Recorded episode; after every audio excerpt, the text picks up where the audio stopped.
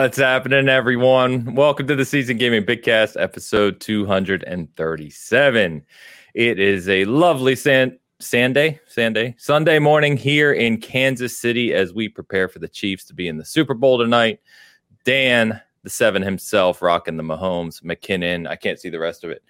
It's Juju, Toney, Juju. Pacheco, Kelce. Let's go. this guy right here, this Pacheco guy. Yeah. Best. Best. He's the best hard nosed running back, motor like crazy. Always keeps pumping those. He's legs. a rookie, he right?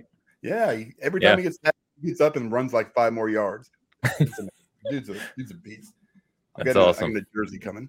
So okay, all right. Yeah. All right. Yeah. And then there's uh Mr. Tie Guy Travis from my homeland. San Francisco, who uh, basically shit the bed last week. But you know, the sure Chiefs did. are going to try to do them a favor this week, anyway, or two weeks ago. But the Chiefs are going to try and get some revenge for him today. How you doing, brother? I wish you luck. It was a unfortunate game of ball. the ball game did not go as planned for go yeah, our way. your neighbors. they scored points on us and we didn't score enough points on them. I think is what happened. I think that's how it works. Yeah, yeah, yeah. pretty good. Yeah. Welcome to the uh, NFL podcast, your your yes. weekly live show covering expert analysis. After um, this, I'm going to be on ESPN too, so you can look for me there. the Ocho, more like it. Yeah. uh, what's going on, everyone? Good to see everyone this morning um, or this afternoon. If you're over in Europe, you're like, "What the hell are these guys talking about already?" We just came out of the gate, but um, should be a good day. I am uh, looking forward to the game tonight. I don't usually watch, but obviously Dan and I being in Kansas City, it's kind of a it's actually a law here. Uh, it is required that you support mm-hmm. the Chiefs. So um, we're going to be doing that later today. But for right now, we're going to be talking about games, and we're going to be talking about what seems to be one of the biggest games in a long time in Hogwarts Legacy. We're going to be talking about Nintendo's Direct that we finally got, and uh, a few other things, of course. Um, first, I want to give a shout out to uh, Ian Runkle, who joined us last week. Um, very fun show. A lot of uh, new faces checking out the show, giving us feedback, leaving us comments, uh, tweeting at us. So um, that was really cool to see. Great community, as always, as you would expect with uh, Ian and and Hoeg and that crew. So uh, just thank you. And if you're here hanging out with us or you're checking out the show for a second week or found us for the first time, welcome. So that was cool. Um, also, want to uh, shout out Mr. Hoeg himself. I know that uh, we're going to be talking about Hogwarts, of course, but the Hoeg household was looking forward to that game a lot. I know with uh, their kids, and they seem to be uh, truly enjoying it and uh, have shared some some pictures and stuff with us. Um, that looks like a, a, really good time that uh, Mrs. Hoeg, co-counsel herself, had set up for the fam. So, um, love to hear that uh, you know Hoeg is obviously home, um, but getting to enjoy some uh, some time with the family and just you know kind of sharing that experience. So, kind of good news all around, really, guys. That's right, man. That sounds good. I haven't seen these yeah. pictures. I have to, I have to check them out. must have missed them. So yeah, she uh, uh co-counsel said she wand? even she said she even set up floating candles. Really? Yeah. You haven't seen the photo? It's pretty crazy. Yeah. Pretty cool. They were they are apparently awesome. Potter fans in the Hoeg household, which I did well, not. We are know. here too. I mean, I mean, my wife is. You're not that much a fan. Hates, no, no, maybe not that much. She like, but she will not watch video games. She hates them. She doesn't like them. It hates strong word. She dislikes mm. them strongly, but she loves Harry Potter.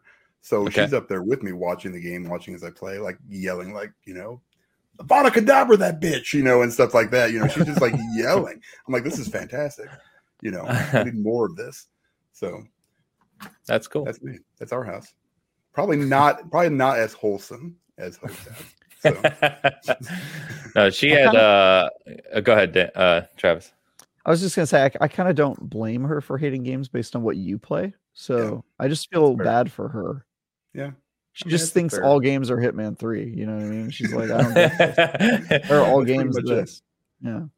No, either that or it's like, hey, haven't you played this game like five times already? I'm like, yeah. Why are you still playing yeah. it? The girl with the red hair? Yeah. It's yeah. because they expect me to, okay, on Bitcast. they want me to play more of this game. Yeah.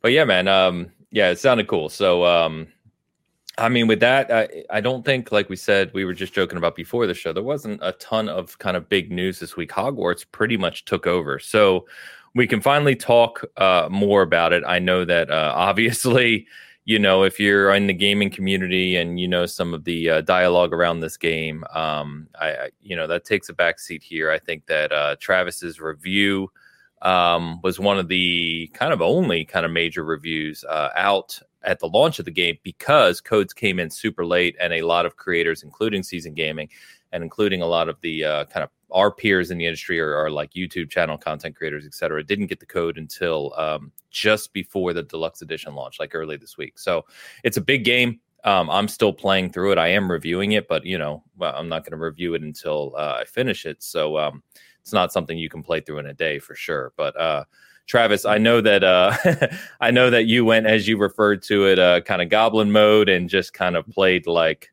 30 hours in a couple days, um, yeah. and really kind of got through the game. But uh, tell us about your review, man. Yeah, it was good. Um, I got the code four days before embargo on Monday at 3 a.m. and uh, that was when the embargo lifted. And uh, I went goblin mode immediately. I said cancel all my meetings to a presumable secretary nearby um, hold all my calls. And then I uh, I played the game for 32 hours uh, out of the 36 that they gave since they gave it to me, and then I wrote my review immediately following it.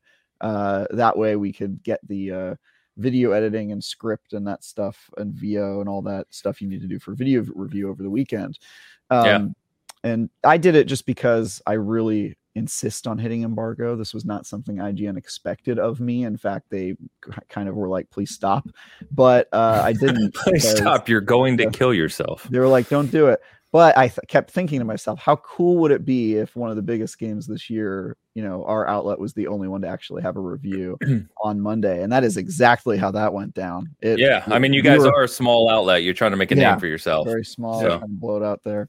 Um, no, it was just more for me. I mean, I I I love um, the crunch. I love uh, you know trying to get things done quickly and and uh, I played a lot of that game, man. 32 hours, and then after I wrote my review, I went back and played more just so that I made sure I didn't miss anything because I had to skip a bunch of side quests and optional content, obviously. So I went back and played more and was working with the guides team. We have like a pretty aggressive guides push on this because people are yeah. asking for guides on the game, obviously.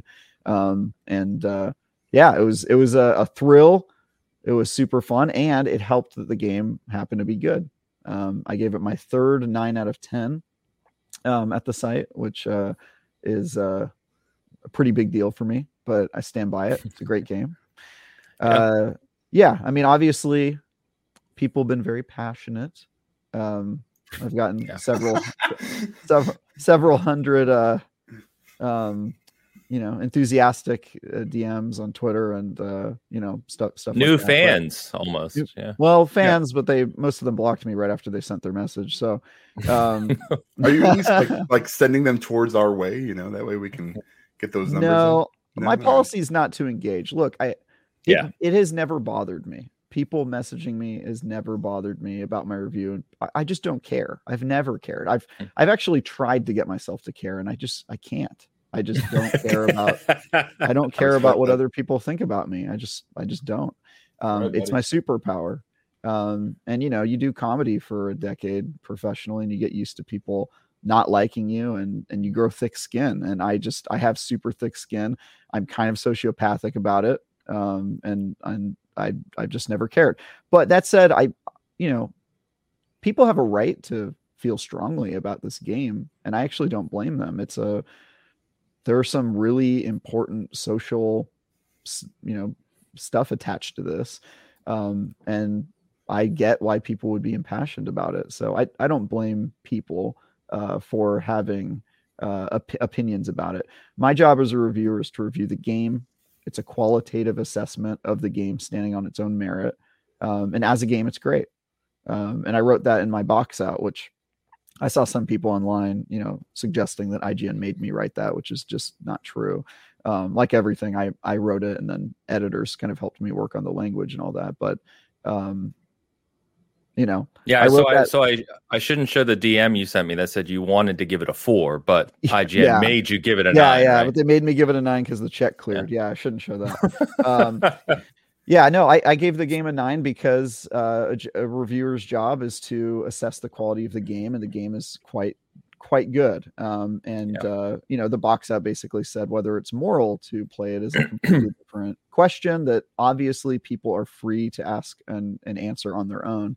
Um, that that's not my job as a reviewer, and uh, that's just how it goes, right? Uh, that's that's the gig for better or for worse.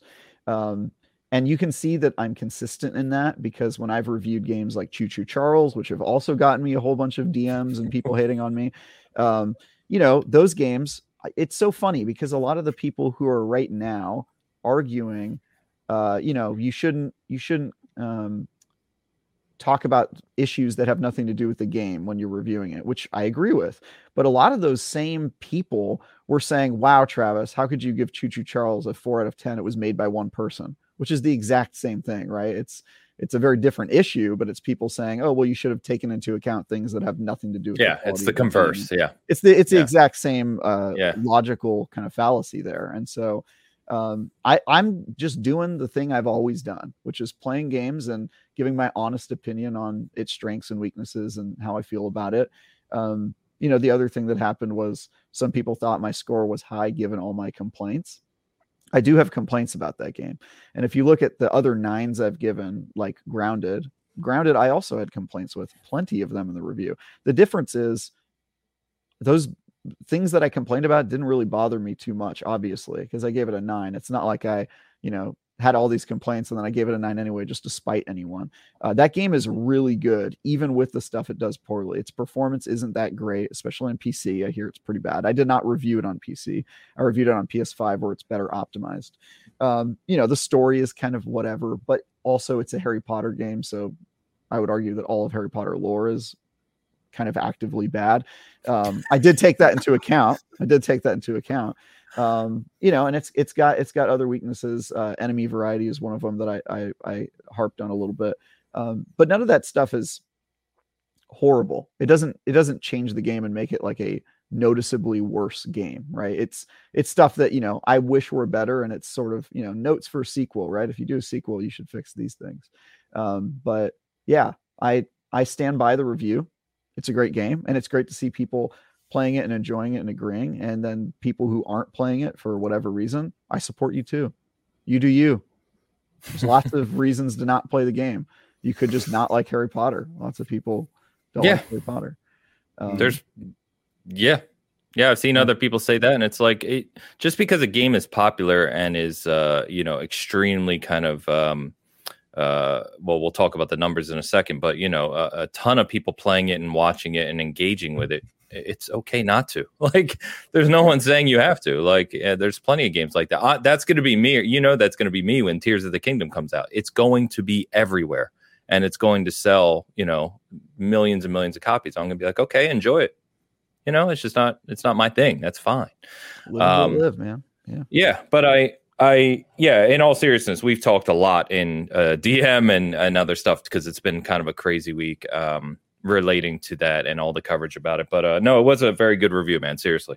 And uh, the more that I, the more that I play the game now, I'm I'm about 20 hours into it. Um, the more that I play, the more that I'm just agreeing with your review. Um, it, it's I think mine's going to line up pretty similar, uh, which is not surprising. We've done that a few times.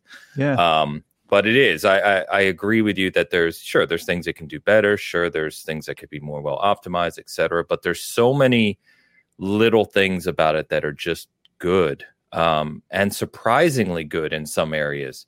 Um, I think Hoeg even uh, DM'd us because obviously, like we said at the start of the show, him and Fam are playing it, and he said earlier today, um, he said uh, this is directly from Hoeg. He said Hogwarts is, to me is what we all knew licensed games could quote be when we were kids. It puts you in the world completely. It doesn't simply copy a movie that does it better. And I think that's well said, as Hoeg tends to be a lot of times, even though his opinions can be all over the place as we joke here. Mm-hmm. Um, but he he says that well because that's how I feel. I'm not even a Harry Potter fan. I I was uh I'm old. I was above the age when this was kind of the thing, you know, and in culture. And um, I didn't my my kids came just slightly after, or kind of, you know, um, I, anyway missed the boat kind of for the whole Harry Potter craze per se. Um, but I think it does a really good job of just making you feel like you're in this other world, and it's got this kind of whimsical, magical feel to it. Um, that's just fun to explore. It's fun to walk around Hogwarts. It feels full of life. There's students doing all kinds of crazy stuff everywhere. Yeah. And uh, the the whole class structure, how it can go from like what tries to be serious to your point, the story's kind of whatever, but tries to be serious, but then suddenly you're back in a class and you get the whimsical music and goofy stuff happening, and it just it's just fun. I, I don't yeah. know how else to describe it. It's just a uh, yeah, fun game. So, something I was reflecting on after I wrote the review was, uh, and I kind of wish I would have put this in the review. There's I've never played a game that feels like Hogwarts Legacy before like ever. It's such a weird game. The combat is is obviously like there's nothing like that out there where it's just you like slinging spells and deflection and kind of doing like a an interpretive dance with a wand in your hand. You know, it's kind of the how it feels sometimes. Um, combined with like the classroom fantasy of like a persona game and uh some of the other stuff. It's just everything about that game is so weird and unique. And even if you don't like uh Harry Potter, which you know, I'm a fan of Harry Potter. I read all the books when I was a kid. I've seen all the movies. I saw that uh, God God forsaken uh, cursed child stage play. Um, you know, I, uh, Harry Potter isn't like my thing. I'm not like obsessed with it. In fact, I have a close friend I've known for, you know, like 20 years he hit me up after he read my review and he said, Dude, I've literally never heard you say anything good about Harry Potter because all he hears me say is complain about its world building and all the other stuff. And so he's like, This game must really be good if you gave it a nine. you know, um, I'm not like a Harry Potter super fan, but um, I do like it. I've always, I've always liked it. Um, so. so let, let us talk about this reception. So right now, critical reception. It's I think it's in the mid eights, high eights, something like that. Pretty pretty close okay. to uh, your review. And more reviews will be coming out. Like we said, there's still like ours and many others are coming. Um, let's talk about how nuts the numbers are around this game right now, and and why I said this is kind of the first blockbuster of the year, which seems to be a year where we're going to have several of these types of releases. But yesterday, it broke eight hundred thousand concurrent players on Steam alone which is the highest for a single player game of all time. Uh, in fact, it had more players playing it at one point than Apex and Call of Duty, which you know are, are basically tops every week for the most part, or top three every week. Uh, it passed 1.3 million viewers on Twitch, which again is far and away the most watched single player game of all time on Twitch. It broke that record as well. In fact, they showed it compared to because as we all know, last year Elden Ring took over the world, you know, for a couple months. And Elden Ring's peak on peak on Twitch was something like seven or eight hundred thousand. And this is crossed 1.3 million. And let's keep in mind, this game technically only came out on Friday.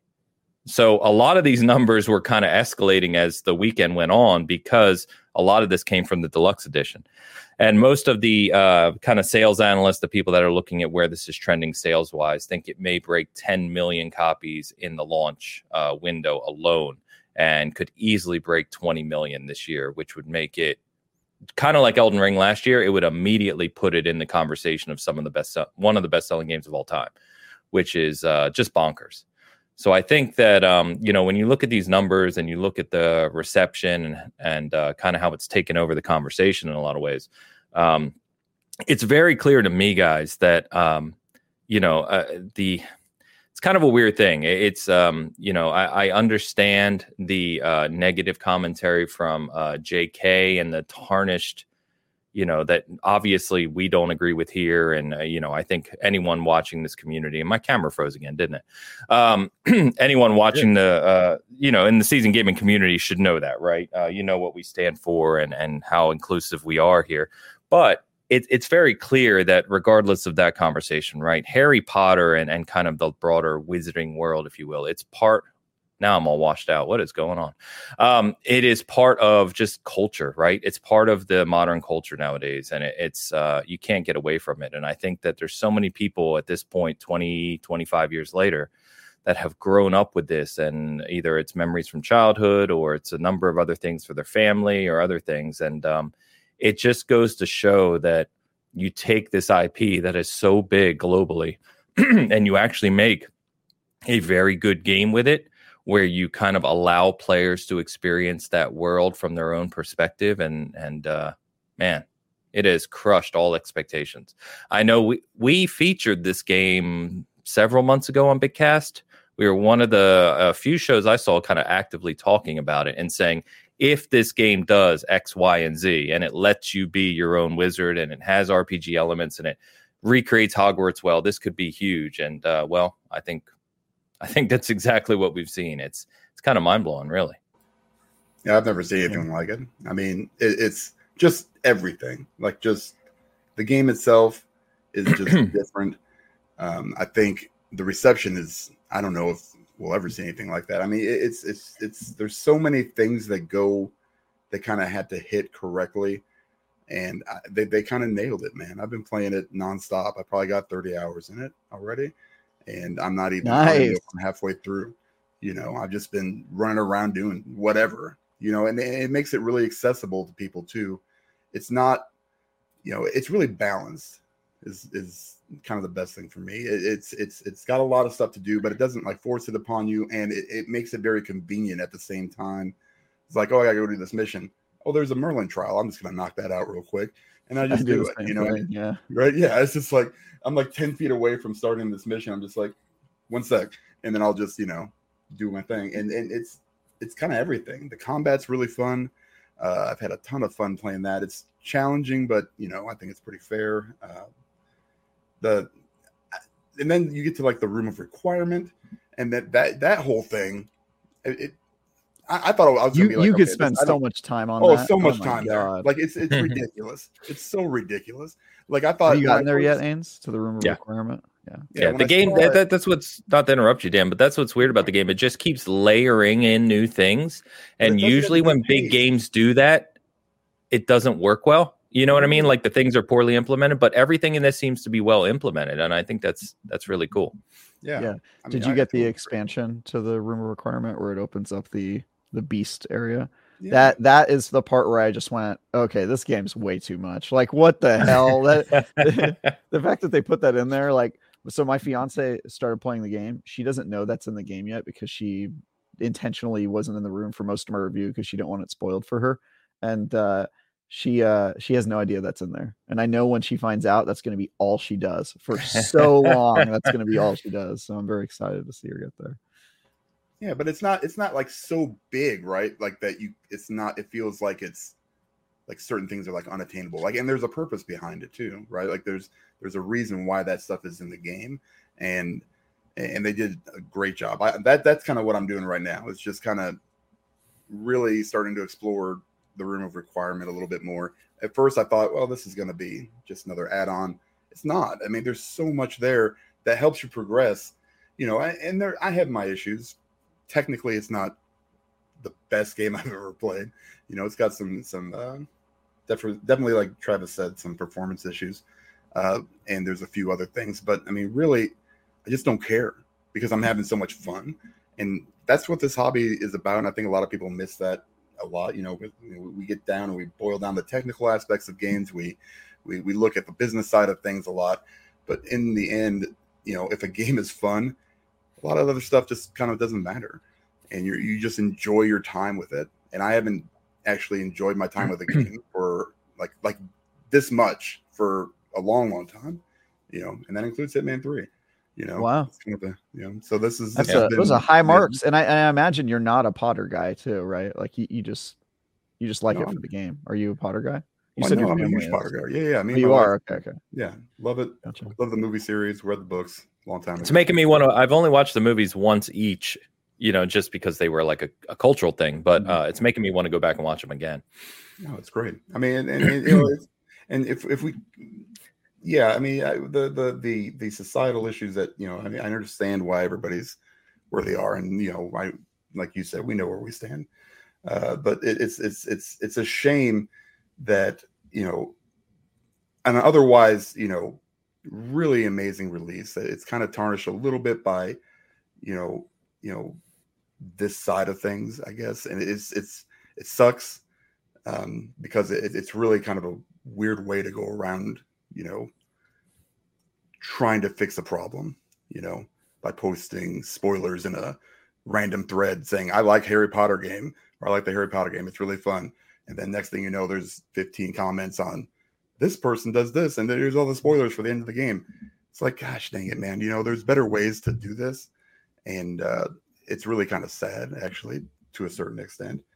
Um, but uh, all I know is that, you know, I'm enjoying it. I don't really give two craps about how everybody else is enjoying it, if they are or not.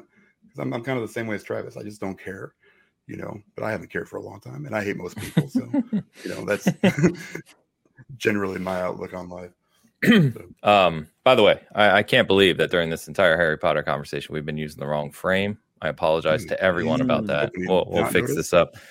Um, I will say that frame is more Potterverse appropriate. Yeah, classy. Yeah, that's true. Uh, let's go like old, regal. You know? Yeah, you know, like we're all the like the old wizards that are in the you know in the paintings around you know Hogwarts. I, I will say this about Hoeg. I love the guy, but he looks like he treats house elves, elves poorly. yeah. He looks like he has a really abusive relationship with his house elves, doesn't he? Yeah. oh boy. Um, I think uh, it's worth calling out too that uh, you know one this game was delayed extensively. It's been in development a long time, and so I think we should celebrate the fact that um, obviously they took the time they needed to get this game right uh, as it came out. And secondly, you know, Portkey Games, the kind of the core developer with Avalanche on this, um, they hadn't made anything big. And so I think one of the most surprising aspects for me about this is that this is a big game, right? It's a big open world game. There's a lot of mechanics, there's a lot of menus. Uh, there's a lot of things to it, and I'm just surprised at how well implemented a lot of things are. Like the map's not great uh, on the 3D side, but it allows you to quickly fast travel and get around. The UI is very intuitive the loot's cool. You can, you know, use any appearance you want right out of the gate. It's not like something they have to add later. They've got the broom flying is like, you know, it's instant. You can just get up and take off and uh, it makes tra- traversal really easy. The spell casting's fun. Like there, there's a lot of intricacies to that type of development in a big 3D game that you see a lot of companies, even big development companies stumble with. And somehow they've nailed most of this. Uh, it's really surprising to me, but hey, bravo, well done, over, job well done. Really, like the overthinking part. Like there's there's several places where you go and do say like a, a side quest or a, a um, like the points of magic or whatever, and you can climb up all these things and get to these certain areas, or you can just bring your broom out and zip up there. They like they left like a lot of a lot of developers will be like, no, you can't get to there with your broom because that would be too easy. You have to jump and do all these puzzle things. And they're like, no, you can do that. Just jump up, you know, and get on your your broom and zip right up to the top of this tower or whatever. Like that that's that's the kind of stuff I'm just like, thank you. Thank you so much. Like I would love to see what these guys can do now with like the Star Wars IP and like a big budget. Right. Mm-hmm. Like it, it just I mean, they've done such a good job that it just blows my mind that it's this yeah. good. I, I didn't think it was going to be this good. To be honest with you.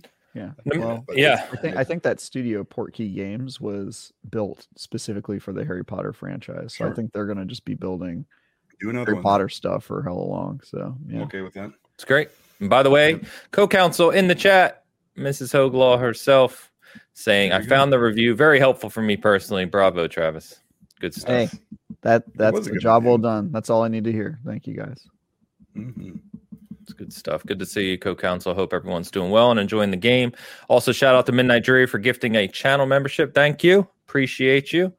And we also have a super sticker from What's Crackalackin for 199 super chick super chicken. What the hell just entered my head? Super sticker. um I I it's a lemon doing something in our super sticker. So appreciate you no matter what. Thank you. Lemon being excited. yeah, being excited. So uh, there you go. Uh, Tal says, uh, "What houses did everyone choose?" So did you guys let the uh, Sorting Hat choose you, or did you pick your own house? Let him choose me.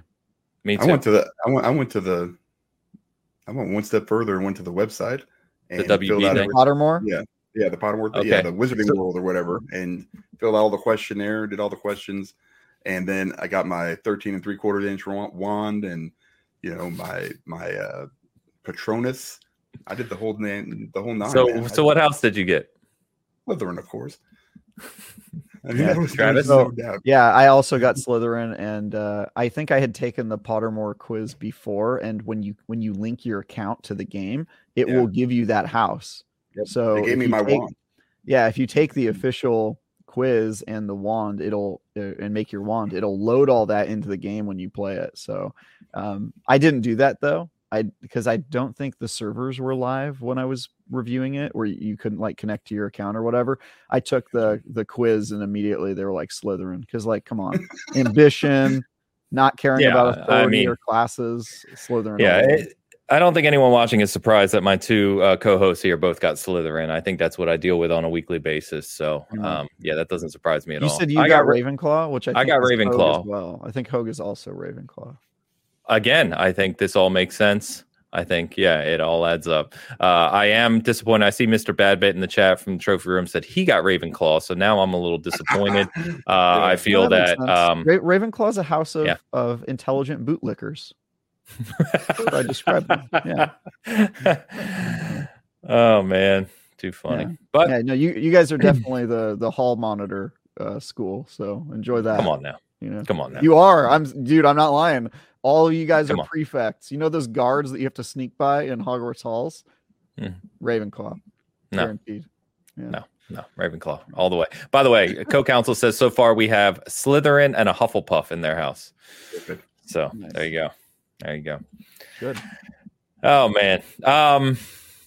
So anyway, yeah, uh, great game. Um, my review's coming soon. Not that you need it. We've kind of covered everything here. Uh, it is uh, if you haven't checked it out, if you're kind of on the fence, I would I would suggest you know if you like kind of just big open open world games that are well designed and fun to play, which I think most people do, which is probably why it's so popular. Uh, this is a good one. Uh, definitely better than uh, I think many people expected, and we're seeing the results of that, right? So, yep, better than I expected, by the way those i think we talked about this on the show but I, I like those trailers were not doing it for me specifically the combat. I was like i don't know but it surprised me man. It, you know it it's much better than i thought it was and it gets better the longer you play it because it kind of starts and you're like all right this is pretty basic but then they add so many layers and powers yep. and enemies it gets really good. Also i've been playing on hard which i mean that it's actually a difficult game on hard difficulty. Like it really is. Mm. you do, i don't know i can see that. like the combat trials and stuff it gets tough so those are tough on normal. Yeah, they're tough, dude. On, on hard, I I'm getting oh. my butt kicked. Man, um, what was I going to say? It's uh, I was going to make a joke that you know with a game like this, you know, as it's a big game and it layers on more things after hours and hours, it's almost like uh, Travis we've talked about. It's almost like you need to play the whole game before developing an opinion on it. It's crazy. Yeah, it's crazy. crazy. um, what was I going to say? Uh, so it's funny you mentioned Ubisoft, um, or someone in chat mentioned Ubisoft, but I'm thinking now, you know, Ubisoft is making uh, the Avatar game and they're making a Star Wars game. And all I want to say to them is, for God's sakes, look at Hogwarts Legacy and take some notes. Scale um, it back. Scale yeah, seriously. Like, um, they they've kind of they've shown how to do a big open world license game while staying true, seemingly true. I, not that I'm a Harry Potter expert, but seemingly true to the license while making it not cumbersome, um, yeah. which Ubisoft tends to do. So uh, I hope they're paying attention. Yeah. So, it, you know, by the way, I just want to put this out there. I know both of the people in this chat are going to hate me for saying it, and Ains will. Ains's Ains's framed photo is also going to hate me, and probably half the commenters. But I hate to say this, but this is a perfect franchise for a live service game. Okay. Wait for me. Wait for it. Wait. Imagine a game where they have annualized content where every year your character gets a year older and you do the next year of Hogwarts. You know what I mean? Where you start as a first year and it's an eight year live service game. And by the end, you go through your final year of uh, I'm just saying, dude, it would be crazy. And you'd get to see your character go from like a 10 year old to an 18 year old. That's all I'm saying. It'd be great. They're not going to do it, obviously. Tal's already uh Tal's already getting you in the chat.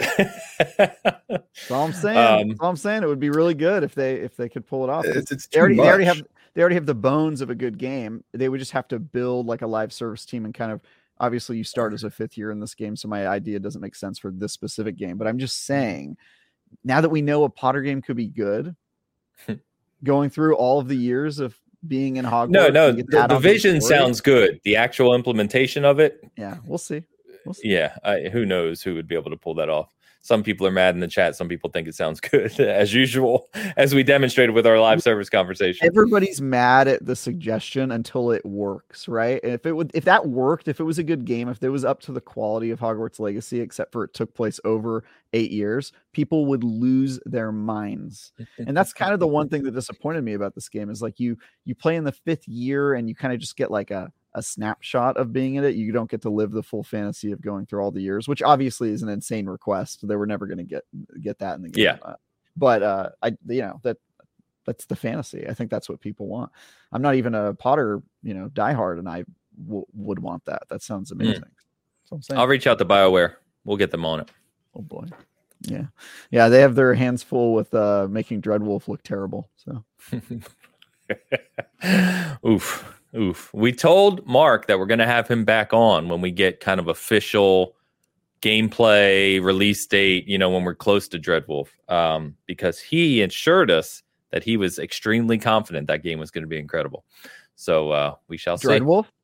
Yeah, don't you remember the conversation with Mark Darrah? He said he was. I asked him what his confidence level was in Bioware getting back to their roots per se with Dreadwolf and making a brilliant single player RPG, and he said he's extremely confident. So we'll see. He he works for EA though, right? No, he doesn't. Okay. He used to. Used to. it.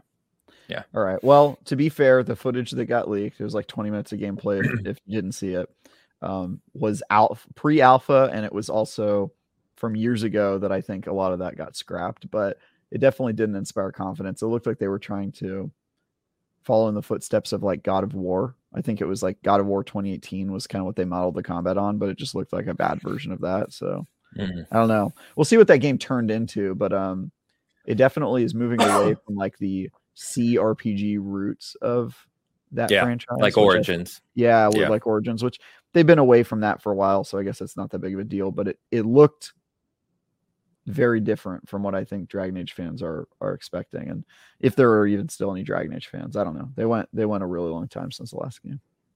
I am. But I, I It was- completely it, agree with It, it was game of the year, well. like what 2015 was it? It was game of the year. No, Origins was game of the year in some publications like 2011 No, maybe, and then Inquisition. Inquisition was 2016. Yeah, 2016. Okay, yeah. So it wasn't even that long ago, right? Six, seven years. might have been 2015 actually. Now that you say think, that, but it, it, doesn't matter. 15. I think it was 15 because 2016 was Overwatch, if I'm not. You are right. Yes, you Um, are right. So yeah, uh, but yeah, that, it's been it's been a really long time. So I, I, I don't know. I, I don't. It's supposed to be a continuation of Inquisition story. I'm like, how are they going to pull that off?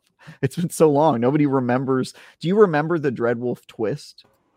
That was a DLC. It was. A, it yeah, was, that's no, true. It, the story it was ha- no, it happened no, it in happened in the main game, and then they and expanded then on they it. expanded on it in the DLC. But yeah, Yeah.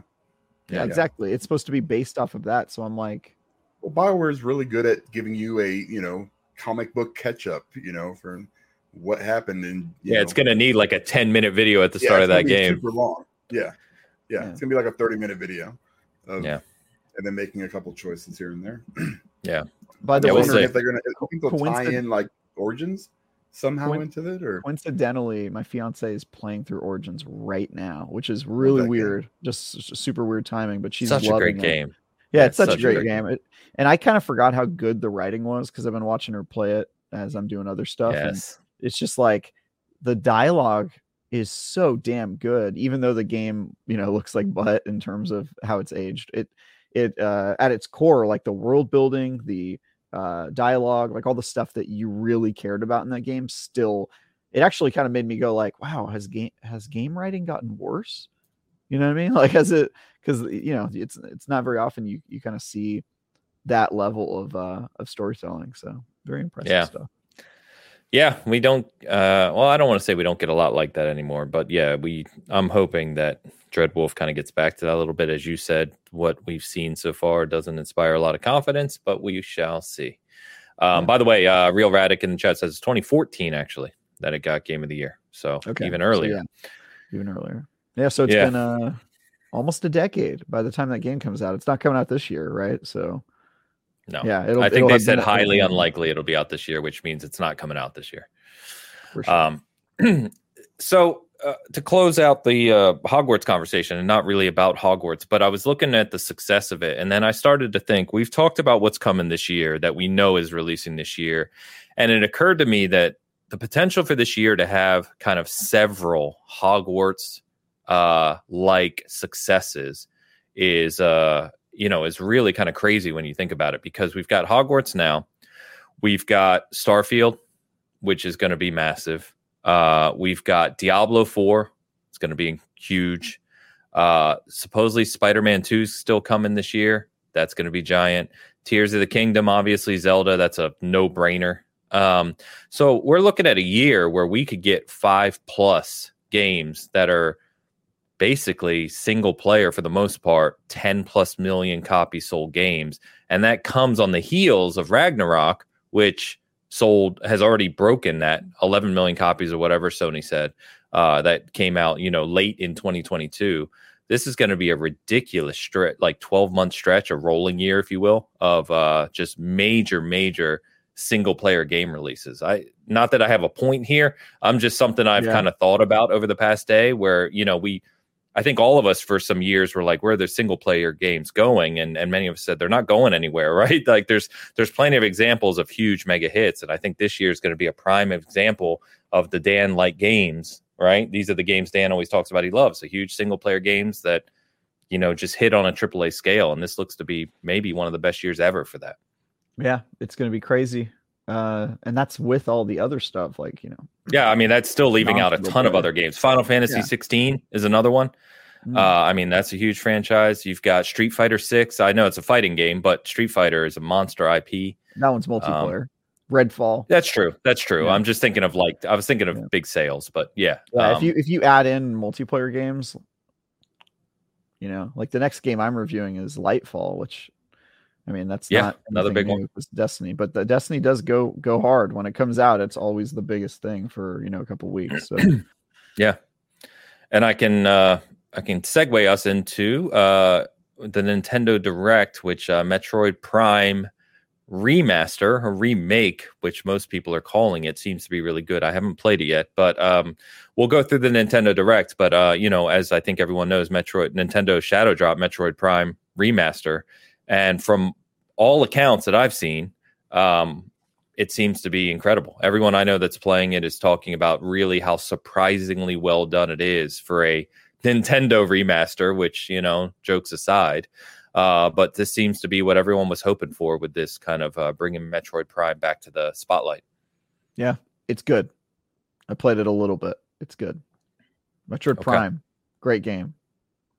Great game. Yeah, I, I I think all of us are waiting to see what Metroid Prime 4 is. And, you know, uh, hopefully they do the series justice and bring it back to limelight. But for now, uh, it seems like this remake is uh, is impressive. $40 and uh, physical release for those of like me who care actually tomorrow, uh, the 13th.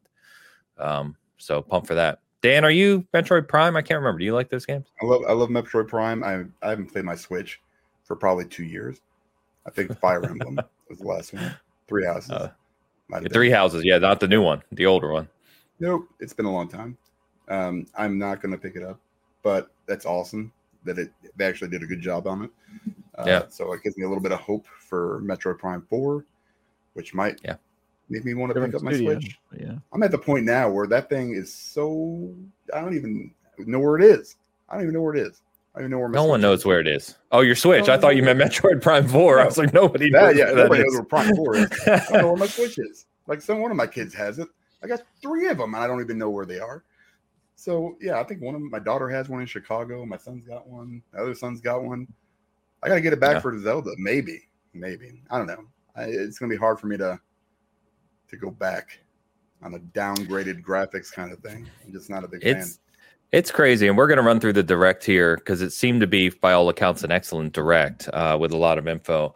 But uh, you know, it seems based on what I saw that Nintendo's kind of doubling down. Now, of course, they you know they're not going to spoil their own hardware ahead of time, right? But they're kind of doubling down that they're focused on Switch releases and uh, seemingly we don't have a new Switch or the rumored Switch Pro that we heard about possibly got canceled.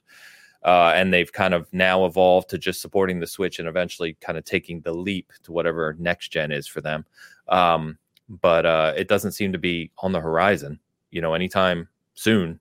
So it's kind of crazy that, when you that, think about that would it. Bring me back in to some of these games. You know, I mean, I, it's, it's, it's I want to see that. You know, some of these games don't need it. I, I understand that. You know, it's fine, but you know, when when you start playing a certain way and you start seeing, you know, you start seeing certain things, you start having your expectations raised a little bit. At least for me.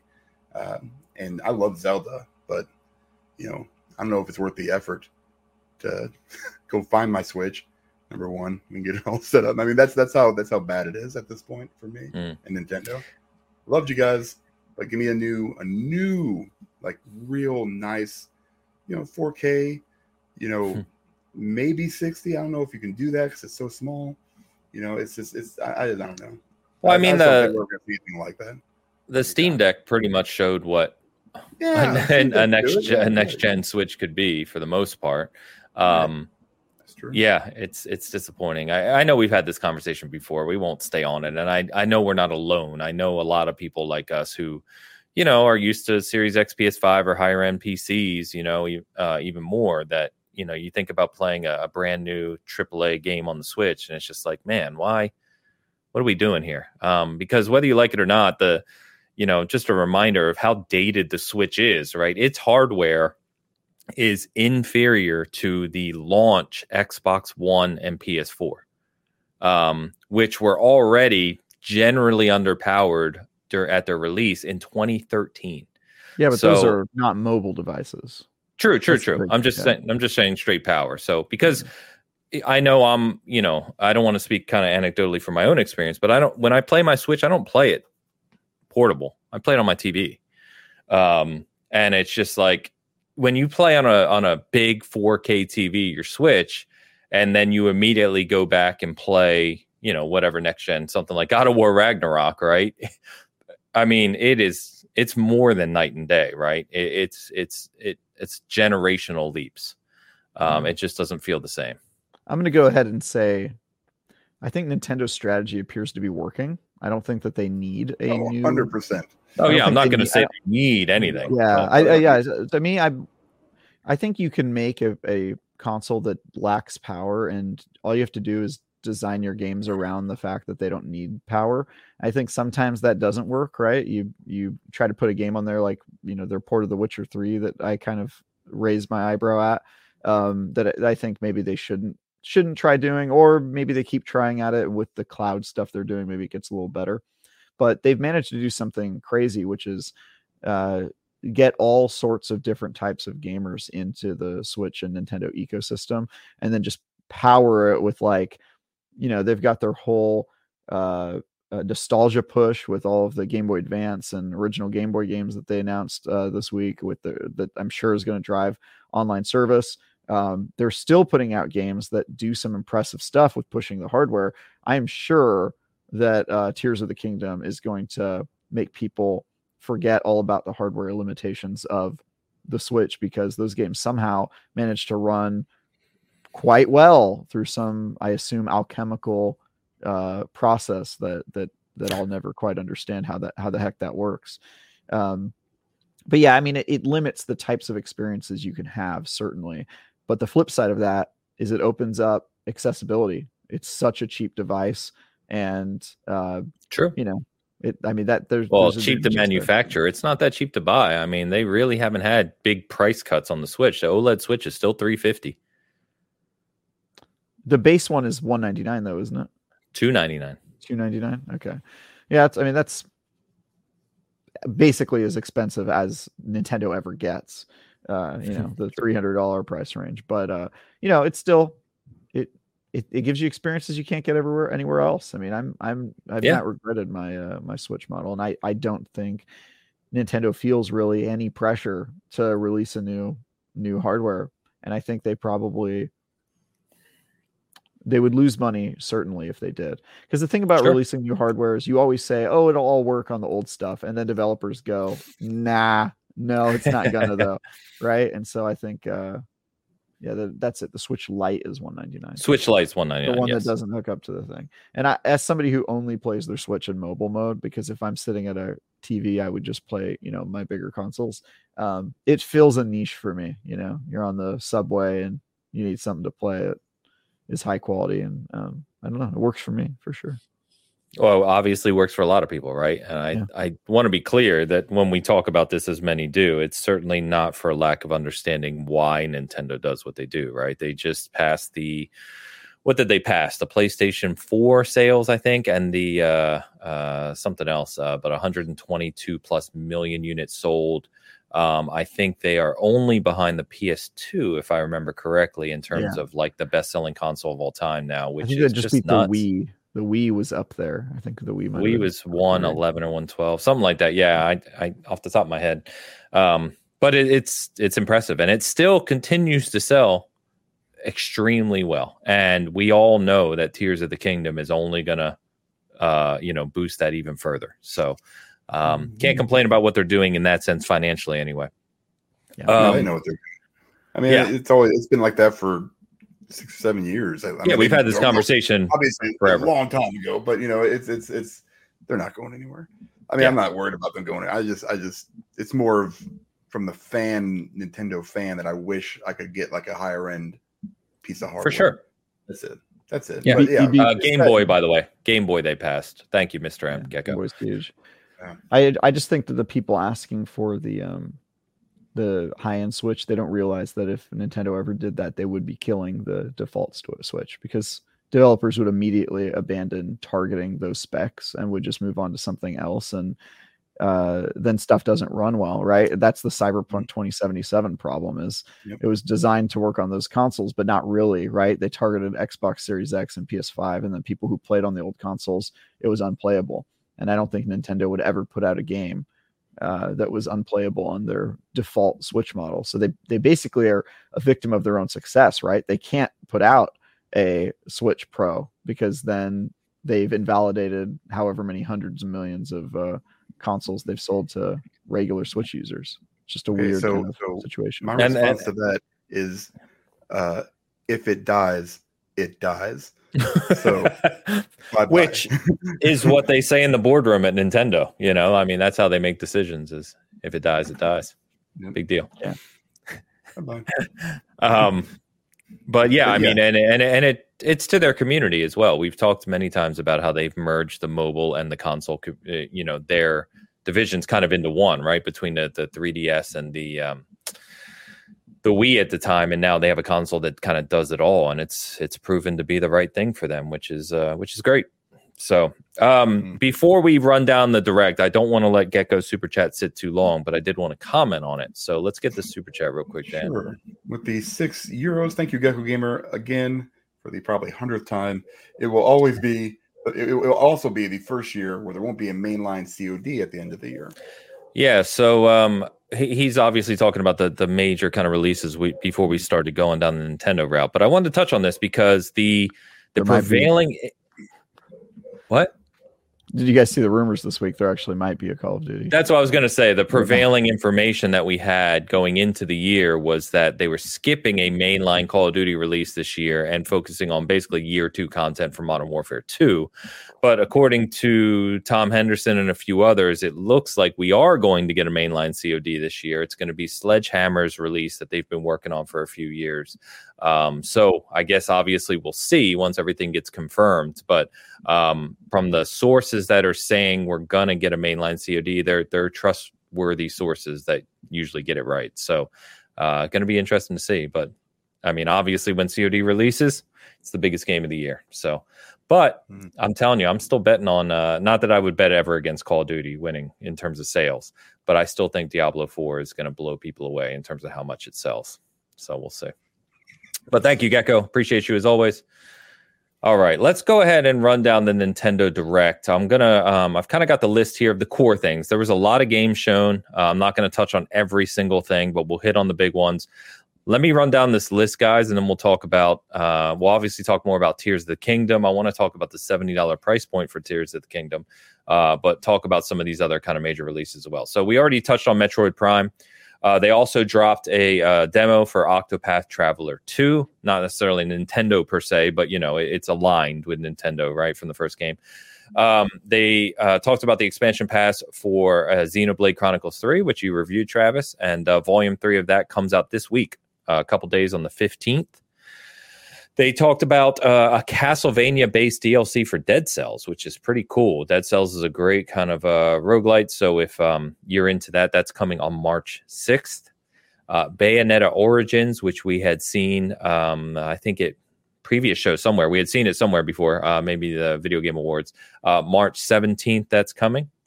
The Advanced Wars 1 and 2 reboot, which is, you know, a lot of people are kind of into Advanced Wars and been waiting on that. That's coming on April 21st. There's a Splatoon 3 expansion that's going to be coming in spring. They didn't give an official date that I saw, but just spring. There's additional content for Mario Kart 8 that just continues to get content, the best selling game of all time on the, the live service game. Nintendo's in denial about that game, but it is a live service true. game. And it is a live all, service all, game. All they're all they're missing is a season pass, and I have no clue why they don't do it. Well, they had a track pass, didn't they? Yeah, they had a track pass. They had a yeah. track pass, but I'm talking about like seasonal content with like cosmetic unlockables, win Sure, races, sure. that sort of thing. They don't have kind of that tradition. Dude, That's for the next one.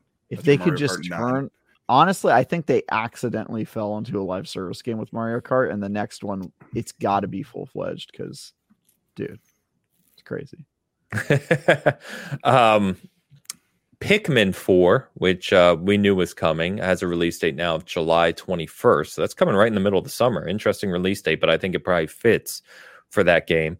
And then, of course, uh, Tears of the Kingdom is coming on May 12th. They uh, showed more of that game. They announced the collector's edition for it, which sold out in, you know, eight seconds. Um, and then uh, it is the first, I believe, someone can correct me if I'm wrong, but I, I saw a lot of conversation about it. The first first party game from Nintendo that's going to be $70. And their official statement for what I saw, I believe it was IGN or one of the big sites that reached out to them, they said that it is a case by case basis. This is not going to mean that every first party game from Nintendo is going to be $70, uh, but Tears of the Kingdom is. so uh, let's start with well let's start wherever you guys want to anything how did you guys feel about this direct um you know did you a lot of content here you like anything you're interested in how'd you feel about uh kind of the presentation itself I can go first real quick. Uh, nothing. Uh, maybe Zelda. That was basically the only thing that really kind of hit me. Other than that, like I said, I can't even find my Switch. I don't even know where it is. So none of this. i don't yeah, think you're the- their the target market was- at this point No, definitely not. and you know, Metroid Prime, that's great. Uh, that's about it. I don't even think my kids play it anymore. I think they just have it in like a drawer somewhere. That's where my Switch has been relegated to. switch A, a drawer. sound it sounds like your kids are like my son where they've gotten to that age where they're exploring pc gaming and and they're kind of Yeah. just in that mode I'm just telling you guys, like, there's a thing where it's just like, oh yeah, we got to have this, this, this, and then you kind of, you kind of flatten out. You're like, oh, hey, nostalgia, oh, it's amazing. Uh, and then you're just like, no, hell with nostalgia. I don't need nostalgia. Get out of here with that garbage. That's stupid because there's so much better stuff than what we played 20 years ago. So, but you know what? Great for Nintendo. It's all to sell amazing. It's to be insane. Uh, Zelda does look cool, um, and I don't care about the seventy dollar price tag. To be honest with you, but I haven't cared about a seventy dollar price tag when Sony did it or when Xbox did it. Doesn't matter. It's just how stuff works. I'm paying twelve dollars for a dozen eggs. So I mean, you know, you think it's ten dollars for this Zelda game that I'm gonna get hours and hours and hours out of enjoyment out of for an extra ten bucks? No. well you only pay $12 for eggs I mean, yeah, I'm not in San Francisco. I can't imagine what That's it's like down there. Jiminy Christmas. Um Yeah. so for me, because I know Travis, I'll let you go last. And by the way, uh, Pompa, thank you for the five uh, channel membership gifts. Uh, I don't somehow we need to put like a a clause in YouTube where Travis cannot be gifted a membership because now I'm just going to see ties constantly, and that Ties, scares me. ties, Um, ties. but thank you very much, man. Appreciate it. Um, on this, um, again, I've said that you know I'm not the biggest target market for Nintendo either nowadays, but I know from the people I speak to that play a lot of their content, uh, this was considered one of the best directs they've had in a while. Um, even outside of Tears of the Kingdom, obviously, getting Metroid Prime finally, getting Act- Octopath Traveler 2 demo, Advance Wars is big for them. Um, yeah. Obviously, Mario Kart 8, you know, uh, Splatoon 3 getting expansion, Pikmin 4 finally coming. I mean, there's a lot of stuff here if you're in that ecosystem. And there's more than what I just said, too. There, I know there's more content for Kirby, I believe. Uh, mm-hmm. There's, uh, is it Professor Layton, I think is coming that's a huge one because Professor Layton was last one was the DS game. They that that franchise has been gone for a while, so this is the first time getting a, a new Layton game on the Switch. Um, so that that's huge. And also they they're re-releasing an old DS game. Um, was it Ghost Detective or Spirit Spirit? I can't. I can find it. I've got the whole list. The whole list can be found on seasongaming.com. But yeah, um, you, you, play, you play Ghost Cop in that game, and it was made by the uh, Ghost Trick Phantom Detective. Ghost Trick Phantom Detective. Yes.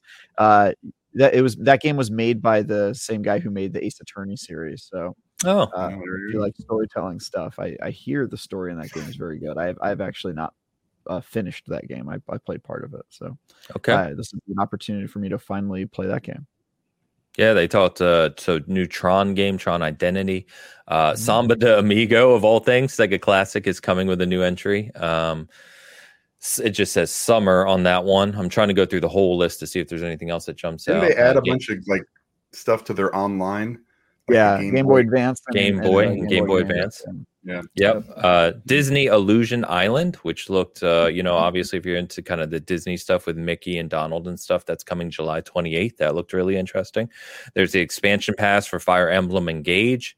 You know, I know we don't talk a lot here on Bigcast about these franchises, but these are big franchises. A lot of people play them. They just don't happen to be our audience per se. Uh, but there's there's a lot of stuff here. So if you need a full rundown, uh, like I said, we covered it all on the site. You can check that out quickly and easily. But it, it was a big show, man. Big show. They did a good job, man. I can't. I can't. I mean, from a content perspective, it was really, really good. Just uninteresting to me. So sure. Yeah, there's nothing know, wrong and, with and, that, right? I mean, yeah, I mean, and, and but but to to sit here and, and, and kind of dismiss it, maybe like I sounded like I was, it's, it's not. It's just it's just it's a huge thing for them. I mean, this is why they have a regular Switch and why they're not working on new hardware because they're putting out Tetris for the original Game Boy on the Switch and it needs little power to do so. But that was probably my favorite thing was the Tetris for the old Game Boy because that was my dad's favorite game to play. He played that so much, and that was I, I every time I see it, I'm just like, oh man, there it is. I still got yeah. a yellow Game Boy upstairs that you know I still you know that he left me. So I was gonna say, if you think back to the original Game Boy release with Tetris, and now if you look back on that, especially the younger generation who really wasn't around or old enough, you know, to play Game Boy at release per se, um, it, it's it's hard to explain just how big of a thing that was despite it being so incredibly simple when you look at it now right? But it was a phenomenon um, and it, it's still just kind of incredible to reflect on let's not forget i mean you go back to the original game boy not only is it not color right but it didn't even have a backlight like I remember sitting under a lamp, you know what I mean, at night and just trying to play oh. those games. And no, it's no, just no, comical. You the, the, the thing that flipped over. No, the, I wasn't rich, Dan. Calm down. Okay. you had to have that thing that just flipped over. It was just a square with like a light on it that attached to the Game Boy, and you had to use that because we would sit there and just pass it back and forth. I'm like, yeah, come on, you know. So we, we'd sit there and do it for hours. You ever get the little the little plug in? Mm-hmm. Oh, the little little wired light, yeah, that goes up like that and goes over your screen. Ours was, a, ours was like a box, some kind of it was like a, a square frame. Oh, that yeah, that was for the old. I guess I'm talking about the Game Boy Color. Game Boy Color had like a little crazy straw that would go. This guy in his color. Yeah, uh, typical San Francisco hey, hipster. yeah, sorry, we have color here. um, yeah, uh, no, but I had a I had the original Game Boy. I actually still have my old brick uh, in the in my in the, the brick. The brick, yes. dude. Got it. It's good. Yeah. It's good console. um, so the the seventy dollar conversation. I don't have a lot to say on this. I think that you know this is this is Nintendo's. Sorry, I just jumped from Game Boy to back to Tears of the Kingdom, but um, this is Nintendo's premier franchise. Zelda Breath of the Wild, as much as I've joked about it, um, it is, you know, considered one of the greatest games ever. It's one of the best selling games ever. Um, it, it's people have been waiting for this follow up to it. I mean, it, if I'm Nintendo, yeah, this is a $70 game. You know what I mean? It just, it is what it is. I, I does it you can argue all you want about does it deserve to be $70 i don't even know how you would define that honestly uh, realistically without just debating and getting into personal opinions. Um, I, I, have no care that it's $70 uh, it doesn't matter to me. Um, so but uh, to me it's not surprising um, you know you see the industries moving that way more and more publishers are going to $70 it shouldn't be surprising to anyone even though nintendo's kind of their own thing and they they're a little behind in times of certain things and methodologies. The fact that this is the sequel to Breath of the Wild, one of their most successful games ever, doesn't surprise me. It's seventy dollars. Does it? Does it? Like I don't understand like why people are upset about it. I guess I understand it's more money, obviously, but I mean, did people expect games to just stay at sixty dollars for the next like thirty or forty years? I think their argument, the argument I've seen against it is that because the industry has grown so much and it's more technically, there's more revenue streams in the gaming industry today, right, than there was, well, ever. Um, that if you look at kind of the revenue streams and the profitability of some of these major publishers, they're making more money. So why are games more expensive? That's the so argument want, against so they it. want these publishers to eat the cost of the extra stuff. I well, understand it, that. Yeah, that, yeah, that, yes, but it yeah, that's it dumb. that's dumb. it can also be a shallow-minded view because you know profitability uh, depends on your portfolio as well, right? Uh, and deliverables and a number of other things. And revenue is not profit, and those two things are often misconstrued. Um, and so there's just there's a lot of context and nuance to the conversation rather than just saying they're making a lot of money. Games should be cheaper. That that's not how that's not how it works. That's not how any industry works. Um, they are also a lot of these companies are more profitable than they've ever been as well. They they are, yeah. Corporate profits yeah. are super high, and if you're in the United States, corporate tax rate just got significantly lower. yes, it did.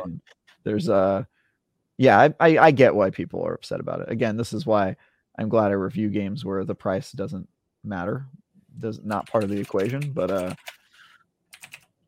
I get it, man. I get why people would be upset. Oh, sorry. That. I was just typing without mute. Sorry about that. It's okay. Um, I like hearing your mechanical keyboard. um, sure, but it, doesn't take into account uh, cost to develop or the number of games they make or ongoing support or multiple platforms. I mean, and and I realize all of that ties back to profit and revenue at some point, right? It's a converging stream in conversation. Um, but I mean, at the same time, I don't know. I don't know. I also I also get the counter that games are cheaper to distribute nowadays, right? Like they don't have to package and ship, and you know the digital uh, the the profit margin of game delivery is higher too. So I mean, I can see some arguments there, but it just doesn't. I don't know. It doesn't bother. Even if you take all of that, you know, context out, even if you wanted to, just looking at the consumer's decision, which is, uh, are games ten dollars better that's an interesting uh because that's basically the only question the consumer has to care about right? Our game's worth sure. ten dollars are we getting more for the ten dollars? Yeah yes. or and it's ten dollars actually more if we account for inflation and other stuff right? Uh, so I, I think that there's certainly an argument to be made and it again this is a personal choice it is up to you if it's worth your money. Um luckily we've got deals and things go on sale over time so but yeah, I, I 100% empathize with the person who says $70 is bullshit. Like it, you know, companies are making more money. You can look at it from that angle of like, well, they're kind of just raising prices just to raise them. You know, I get that. Um, and you can also take look at it from the quality perspective of well, games are not ten dollars better, so why are they charging me more and giving me less? And all fine debates and opinions to have, and people make their own decision. But yeah, I don't have a problem with the logic in any of those. I, I get why people are upset. Yeah, I, I agree. I get that. I guess it just doesn't uh, bother me to the same degree. But um, yeah, there there's a lot that can be said on. And and again, the thing I would caution against is painting with broad strokes, right? There are there's probably situations in companies uh, where there, as you just said, right, the the cost to um, develop, the cost of distribution, the uh, profitability margins of specific titles uh, may call for a title to be more in one instance, where not necessarily uh, the next you know, we've talked about things in the past where like I'm I'm going to think of a bad example here, but what's a $70 game? So you think of something like a Callisto Protocol. That's the first thing that popped to my head. It's a 8-hour game, 10 hours if you're moving slowly, right? Um, high production value, but not nothing mind blowing. You know, I enjoyed it for what it was. I think I gave it a seven or seven and a half, right? Um, and that's a $70 game. Uh, then I look at something like Elden Ring. That's a $70 game uh, or it might even have been 60. I don't remember, but I look at Elden Ring and I'm like, that's a game I can put 500 hours into, and is the scope of that game is so far beyond what um, what do you call it? Uh, Proto- Callisto Protocol is. How are those two things cost the same? But that's just the way the industry's always been. They have to have they have like an MSRP for your standard major release, and it, I'm not saying it's right, but I I, I think there would it would uh, there's a conversation there to be had around um, you know uh, pricing model that may be broader than just everything needs to be 60 or 70 dollars that was kind of all over the place but sorry. I mean it's well it's a systemic problem. So i mean it's it's it's not going to change anytime soon. Uh, and we're probably going to pay $80 soon. You know hell there's ubisoft releases a $120 version of all their games you know? I mean it's it's haynes has been paying $180 for games for years because it was giant boxes with statues in them. I mean it, so, yeah i mean it's, it's, it's capitalism. Shit happens. What are you going to do man? I mean that's that, that's the way i look at it. I, I got to either evolve or get the hell out of the hobby. Is basically what's going to end up happening. Yeah, I, I will say this about the the the price thing. I get why people are upset about it, but do we do we do fortunately live in a game where games are mo- the more accessible, the most accessible they've ever been, which I think is yep. a pro of of the of the industry. Um, now with some of that, you have to kind of pick and choose. Like you have to wait for PlayStation to make it their uh, game with gold or game with gold. What do they call? It? No, that's Xbox. Game? Uh, yeah, yeah I, don't know, I don't know. Who, who even remembers. Um, and uh, or you have to wait for it to go on Game Pass or EA Play or you know one of those other apps. Um, but you you can on a extremely small budget. A lot of games are free now, right? Apex Legends, great game. You can play that for yep. free. Um, yeah, so I, I think uh, there's pros and cons to this situation. Uh, it's up to developers and publishers to r- each run their own business. Um, I do think there's a little bit of like, you know, pr- pressure within the industry to raise prices since everybody's doing it. There's probably an accountant somewhere going, "Why don't we charge ten dollars more too? Look, everybody else." of course, it, there is. Kind of, it kind of just becomes a, a fad. But um, yeah, I, I I think I understand why Nintendo thinks that they can charge ten dollars extra for Tears of the Kingdom. I think I get sure. that. I think that of course. Sense. Yeah. Yeah. And as you just kind of commented on too, right? We live in an age where the gaming industry is so big and so many games are releases, and there's we had the long conversation about live service and only being able to invest time and money into so many of those, right? What we see, and we joke about this with Ubisoft all the time, we're only talking about the week of game releases, right? Game prices come down pretty rapidly in today's market, where that wasn't always the case either, right? If you're willing to wait a month for major game releases, you'll save a ton of money. Not with Nintendo, because Nintendo just keeps their prices ridiculous forever. Uh, but yeah, they, they you got to wait a little bit longer for them as well. Yeah, but Nintendo, a, a, lot you know, of tons. Yeah, you, you're talking like five years down the road, you're still playing, you know, eighty dollars or seventy dollars for that. What was that one game where I can't remember? It launched with it. I can't remember what the hell that game was. Where it was like which console? It was like Wii yeah, Sports. It wasn't Wii Sports. It was damn. Now I'm gonna have to talk about wait, arms. Wait, explain it to me. Yeah, arms. Arms. That was it. arms. It's still like full price everywhere you go. they don't care. They don't care. Yeah. Yeah. Um, we got a couple comments on this too. Let's go ahead and get these super chats. Sure. Fusion 64 with five dollars super chat. In an industry where layoffs are happening, Nintendo just gave all employees a 10% raise. See, that's awesome. Oh, if, o- if only it worked that way. Yeah. Right. yeah. If it That's, was like uh, everywhere, we'd be all right. I understand yeah. where these people are coming from for sure. I just, you know, But I also buy way less games than I used to, so fewer. It, it doesn't. I guess it doesn't bother me, you know, from that point of view. So I, I, don't have, you know, I mean, I see people sitting there like ah, seventy dollar games, but my backlog is so huge. We'll finish a damn game first, and then maybe save some money up for that extra ten bucks. I mean, you can't say you're gonna have both, man.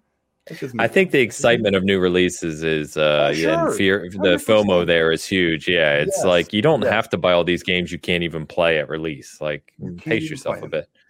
Relax. Um Relax. The fusions point though, it's funny because you know that's that's not how it works, right? We know the money's not just going to the devs uh, right. from this raise uh, directly, but again, that's why I said you need to be careful painting with broad strokes because different companies do different things. They have different profit sharing levels, how they take care of their employees, you know, corporate uh, executive benefits. There's there's just way too much that goes in each of these companies, and a lot of which we don't even know because it's not public information.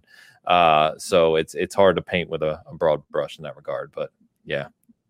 Uh, and then thank you, Fusion, for the super chat. And Gecko back again. Yeah, with the 11 euros. Again, Gecko, I want to say that demand made the game more expensive, but with digital distribution, the supply is infinite. So the whole equation goes out the window. Yeah, I mean that's a fair point. Yeah, digital it's distribution really not, definitely. Yeah, it, it, I don't think games have ever really been distribution because uh, DVD discs are pretty hard, uh, easy to come by. Um, it, it's it's mostly been uh, demand is bizarre for games because they're creative, so you never know which ones are going to be a hit and which ones aren't, and so. Uh, it's really a budgeting game. How much money can I spend on a game? How good can I make it versus how big is the audience? And unfortunately, it's not like um, some industries where you know if you make uh, vacuums, you know exactly how many people you have to sell to and how many people buy vacuums and have vacuums. Uh, yeah, if you're, Wait, is that where your mind went? Vacuums? If you're selling a widget, right, like a car or whatever, like a, a, a product that people, uh, you know exactly how many people need them and how many people are going to buy them. You know, yeah, it's like vacuums. I don't know, why, like the, I don't know why I found that so funny. It's just a weird jump. You went to vacuum. It, it, it's, it's just it, it, people use that as like the uh, default thing you're selling. Um, but but uh, yeah, if, if, you're selling something like that, you always know how big your market is. But with games, you know, you don't know how big of an audience Hogwarts Legacy has really. You know, because how many? What is the Venn diagram of people that play video games who also like Harry Potter, and how many people like open world? apparently, a lot. Versus, apparently, it's a lot. Venn diagram so, for vacuum owners and Harry Potter fans. Probably one hundred percent. Hundred percent. Right. Maybe Actually, you know what? Harry Potter uh, like probably use brooms. Yeah. Oh my god. Oh my god. Wow, we went there. Yep, Wait, should they make should they make an expansion where you get to ride a vacuum? That actually makes more sense. yeah, do like a sponsorship like, with Hoover or something. Yeah, right? they should. Because yeah. honestly, yeah. it would make more sense to ride a vacuum because you could just have it blow out. It's like a little turbo yes. boost, right? It shoots right. out the dust. I like how you're going. What's wrong, Ains? Yep. This is what dealing with Slytherin every week. Every week I deal with these two Slytherin.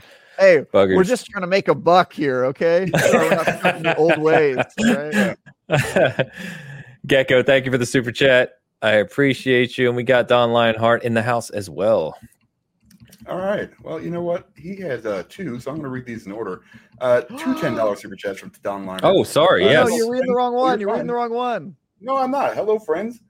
I hope you are all well. I'm still using archives to kill time while driving to my girlfriend in Jacksonville. Yes, she's my girlfriend. Yes. Yeah, we did it. Nice we work, Don. Credit for that. We like it. it's all due to Bitcast and love that we spread here.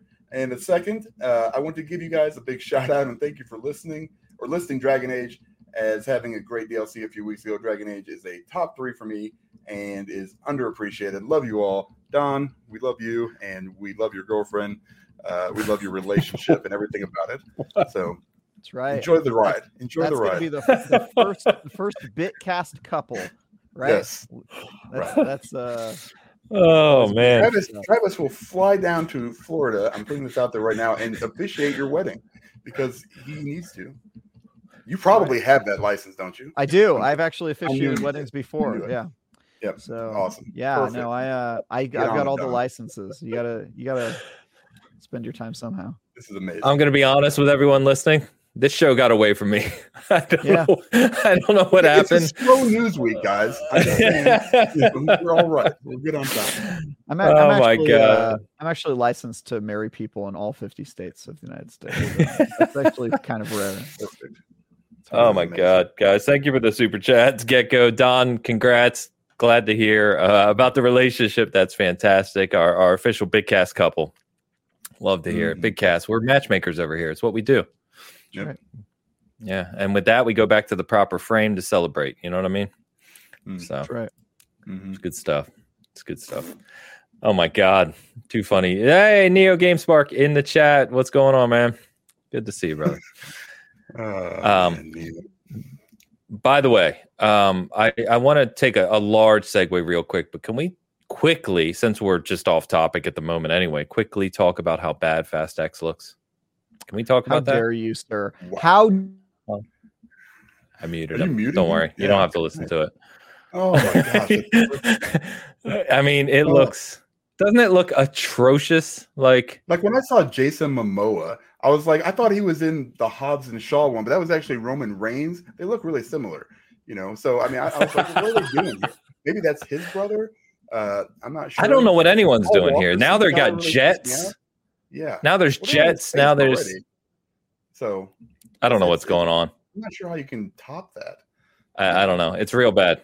It's yeah. real bad. Like, mm-hmm. and then Vin Diesel just sounds like you know he he started taking steroids when he was like four, and it just not, you know he's completely blown his brain out. I, I don't know what's happening with this. It's bad. He's not a smart man, as Forrest Gump would say. That's that's what I kind of get from him.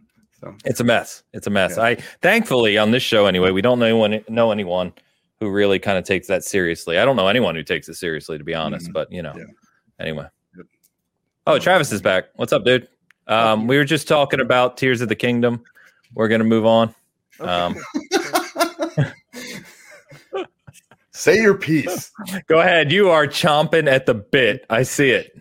I'm champing at the bit. Horses champ ains. Okay. Uh, yes, I am. Uh, Just for that, I'm going to mute you again. What now? Oh. This is too much fun. Yeah, All right, go ahead. Go ahead. You're in. You're in. Go. Go. Fast X is awesome. I'm very excited for the next uh the next chapter in the first and only live action anime. If anybody wants to come and watch it with me and a bunch of other IGNers, I am renting a theater on May 19th. It is a black tie event. Uh, there will be Fast and Furious trivia. Hold on one second. This is not a joke. This, this is not a joke. This is not a joke. I'm actually doing this. Uh, yeah. There, there will be Fast and Furious trivia with prizes beforehand, hosted by yours truly. Uh, and uh, Ains and Dan, I expect both of you to fly out to San Francisco it's at the Alamo Drafthouse, which is a classy theater. They serve mm-hmm. alcohol and food, and we have them here. Yeah, they're good yeah, theater. Yeah, there you go. Well, yeah. it's it's mine on May nineteenth. If you it's can mine. get Han, I'll be there. That's the Han, Han Solo. No, Did you know that's Han. his name? Han. His name is Han, Han Soul. S E O U L dash O H. Han Solo. Han. Yeah. It's not his real name. It's an alias. He's actually a character from a different uh, Justin Lin movie, um, Better Luck Tomorrow, which uh, is an underrated indie film. Uh, oh, sorry. Am I going too deep into the Fast and Furious lore, which exists and is super dense? You see why I uh, muted him, right? In all seriousness, if I, as much as I joke about it, if I was local to you and I had a way of getting there, seriously, I would definitely come join you yeah, because that sounds like a lot of fun. It really does. I don't care about the movie at all, but what you're putting on for it sounds fun. Yeah. yeah. Well, come on down. And water's fine. You can visit the old. You can visit your old haunts. Your old. We'll go to all your yeah. favorite places. Your where'd you go to school? I don't know. We'll we'll go there. It'll be great. I don't know. I was I was a baby. No. Okay. Great. No. Uh, um, by the way, uh, Tom909 says Travis holding a wedding in a Florida cracker barrel needs to happen. I don't know too. when that would ever happen, but that that sounds like something that does. If somebody asked me to officiate their wedding in Florida in a Cracker Barrel, just pay for my ticket. I'd do it. Let's That's go. awesome. If you do it, I'm going. Yeah, I'll oh. be there. We do. You assume you're going to get invited to the wedding? You don't know these people, Ains. Like, what are you there for? I'm officiating. You know, I've got a job at least. I'm there for the biscuits, man. Come on. Great. Yeah. You're just at the restaurant. They didn't even rent it out. It's just it's still right, operating. To, what is this? What is a Cracker Barrel beast mode? I mean, I can't even with that stuff. What? What is a Cracker Barrel? Don't you no. guys start? Uh, Don Lionheart is uh, back with two more super chats. Uh, let's go oh ahead and knock God. these out. Uh, widget is used all the time in legal hypothesis, hypothet- uh, hypotheticals. If I could talk today, this whole fast X thing has got me flustered. Two dollars super chat. Yeah, widget widget yeah. is more ubiquitous than vacuums. Sorry. Yeah. Yes. Yeah. and if Travis can rent a theater, IGN pays him too much. Yeah. Uh, I am not the Hogwarts Legacy. Trust, me, I'm not renting that theater with IGN money. All right, I have many jobs. I, so. I mean, IGN spent all their money on uh, the nine for Hogwarts Legacy, from what I heard. So, yeah. wait, when they got paid? They paid somebody else to get a nine. wait, that doesn't make any sense.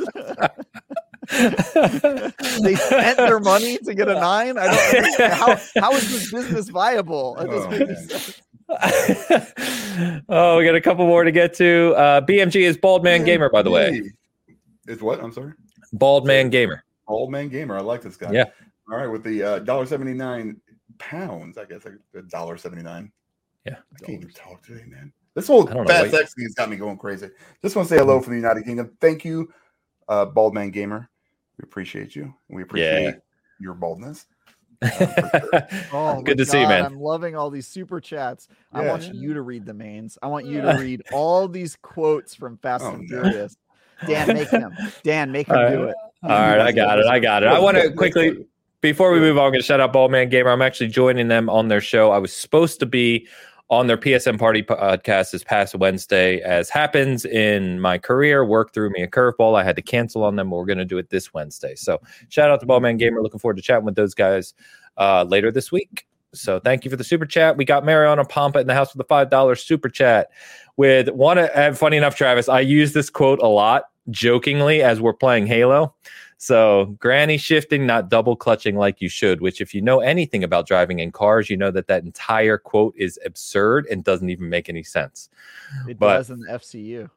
that's the family because the FCU has no bearing on actual cars or driving, so that's fair. That, I mean, it is a fantasy, so I mean, that's, that's fair. If you call it a fantasy, it makes more sense. So there you go. I mean, it is, and, dude. He he stomps on a parking garage and collapses it. All right, he's more powerful yeah. than Captain America. He it's clearly a fantasy film. Is is the FCU family? Family cinematic universe. Yeah. Okay. I coined that phrase. It's gonna catch on. God, somebody. Thank you, Pampa and Sarko in the house with you almost had me. Four ninety nine right. super chat, Sark. Thank you so much. My God, my God. It does make me want to go back and watch the first one again now. I'll be honest with you. No, it doesn't. It does a little bit. It does a little bit because the, the, first one's the only one that actually has like eight minutes of decent footage.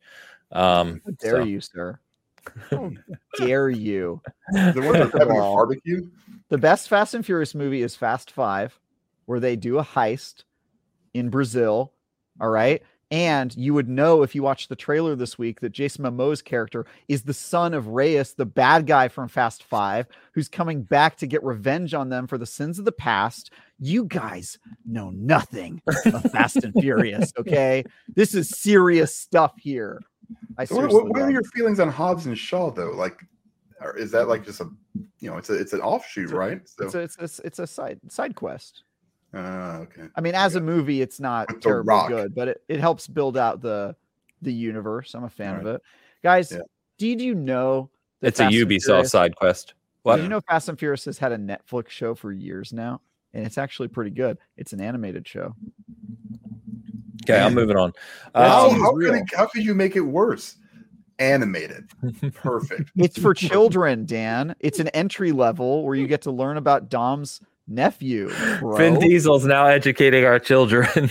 he should be because oh Fast and Furious is fantastic, and Vin Diesel is the greatest actor of our lifetime. I'm clipping that one. Yeah, Um, look, I'm, I'm just sitting Ty here now, bot like, Travis, gosh, we've this is for you. on for like over a year now, right? What's that? You you've been here for so long, and now I'm just going back and like after that comment, I'm just like, well, pretty much everything he said has been just garbage. After What? Vin Diesel is the best American or whatever it is you just said, How nothing else you. matters at this point.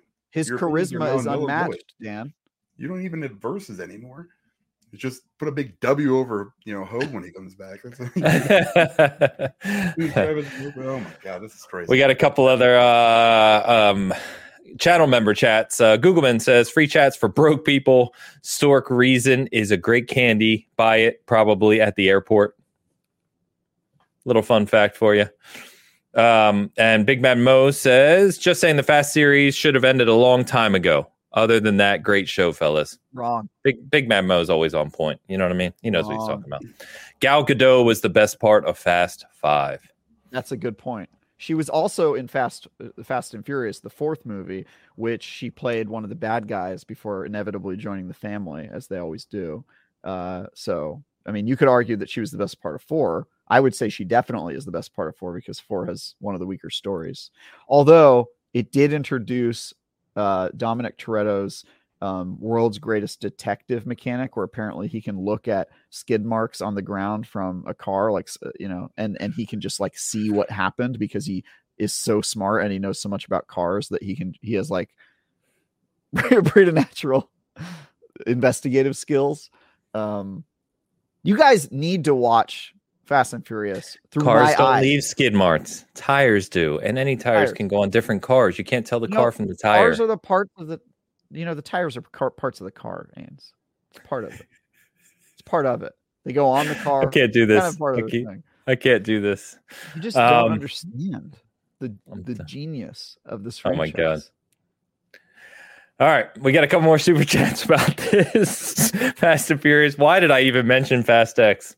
Uh, although it's been a nice diversion in a slow news week. So Rob Frawley in the house with the ten dollars super chat says, "I live my life a quarter mile at a time, and nothing else matters." I love Mariana Pampa right now. Sorry, I No, that's Rob this. Frawley. That's Rob Frawley. Oh, Oh, never mind. I'm sorry. No, Another that- super chat. that's Yeah, yeah, yeah. yeah. Um, by the way, um, Love you, Rob. Thank you. Great, in uh, the UK and, and Europe, actually, a drag race is a full mile, not our crap quarter mile like we do here, but full mile over there. Why is that?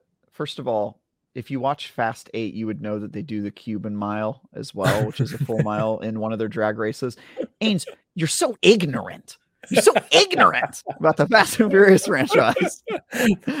Thank you. I've never been, I've never been said, told something so kind. I appreciate you. So good. So good. Uh, thank you, Rob. Bald Man Gamer back with a 179 quid. Uh, super chat. I only like Vin Diesel because he is bald. Fair, Fair. fair. It's about his only redeeming quality, to be How honest with dare you. you? How dare you? Did you know Vin Diesel has an identical twin brother? It's true. Are we talking about in the movie or No, in real life. I'm serious. Not Dominic Toretto. But they could use him. That would be a twist. I'm so out of sorts right now. Um, it, oh my god. All right. Mariano Pomp with the $2 super chat. And I know he did this because I cannot say anything with an accent, a Spanish accent well. So you're saying this one. Do it. Uh, well, it's not said with a Spanish accent. It's said by uh, Tyrese Gibson's character. Uh, Okay. Mouth, as he's sometimes referred to. Ejectocito, cuz, after he uh, ejects a guy in, um, in one of the movies. It's like you've it's like you've never lived, Ains. Just allow mm, yourself to feel joy. You know what I found? Here's here's two things I will say un- unironically. Number one, I don't you believe have you. never you have never experienced a positive fandom until you've met the Fast and Furious fandom. They are the most welcoming, genuinely nice. There's no assholes in that group. Like they are just pure joy. And two, if you if you enjoy the Fast and Furious series, the really the thing that makes you enjoy it and and makes other people not be able to enjoy it is your ability to just like let go and and be happy You know what I mean? Like the people who have a lot. What else are you gonna do? It's not like you could take it seriously, all but I'm you could say is, you could say that about is, other franchises. If, no, you can't because every other franchise has toxic toxicity. Like I wish I could say that about Star Wars that you can't really like Star Wars and that unless you you yeah, but Star Wars is generally a good IP.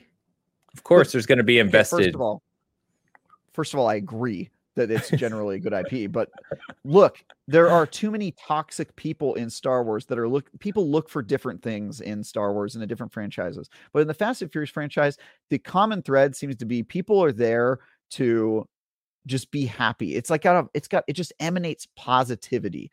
And if you don't like Fast and Furious, I already know a lot of things about you. I know about 50% of what I need to know about you as a person, which is you're you're you you let the the the childlike spirit of wonder and the the world crush you, right? You you you forgot to retain the spirit of youth that I think is a valuable mm. part of just existing. Um and and that in that you you'll never really you'll never see the world the way that I see it, which is It's a beautiful thing. beautiful thing. All right. Well, I will just leave it with Night Tilt's two dollar super chat, and I'll just say you never had me. You never had your car. Fair. He didn't. He yeah. used his nos way too soon. I do remember that. Yeah. Yeah. Yeah. yeah because that's from the first one. Yeah. We're gonna have to change the the the thumbnail on this YouTube video now. And uh, apparently. Uh, yeah. yeah. We've talked longer about this in Hogwarts Legacy. let me review let me review Fast and Furious game, Dan. Please. You want me to review it? What? No, sorry, I was talking to Dan Stapleton through the show. Oh. Dan Stapleton. let me review Fast and Furious. well, I uh, did not expect that tangent. I don't know if I'm happy I brought it up or sad or sorry I brought it up. I'm not sure which. It's probably a mixture of both um, no matter what, we had a good laugh. Uh, it was a slow news week, like we said, anyway. So we'll, uh, you know, we had a little fast X conversation. You are pumped for that, though. When is it? May May twelfth. May nineteenth. May nineteenth. Okay. All right. It's gonna be good. Well, day. I hope you enjoy it, sir. I will. um. so it feels weird to even try and transition at this point or segue to another topic. Uh, I did want to mention, uh, I know you guys don't play it, but it's kind of big news from what I understand in the Apex Legends community that they got the new season going called Revelry.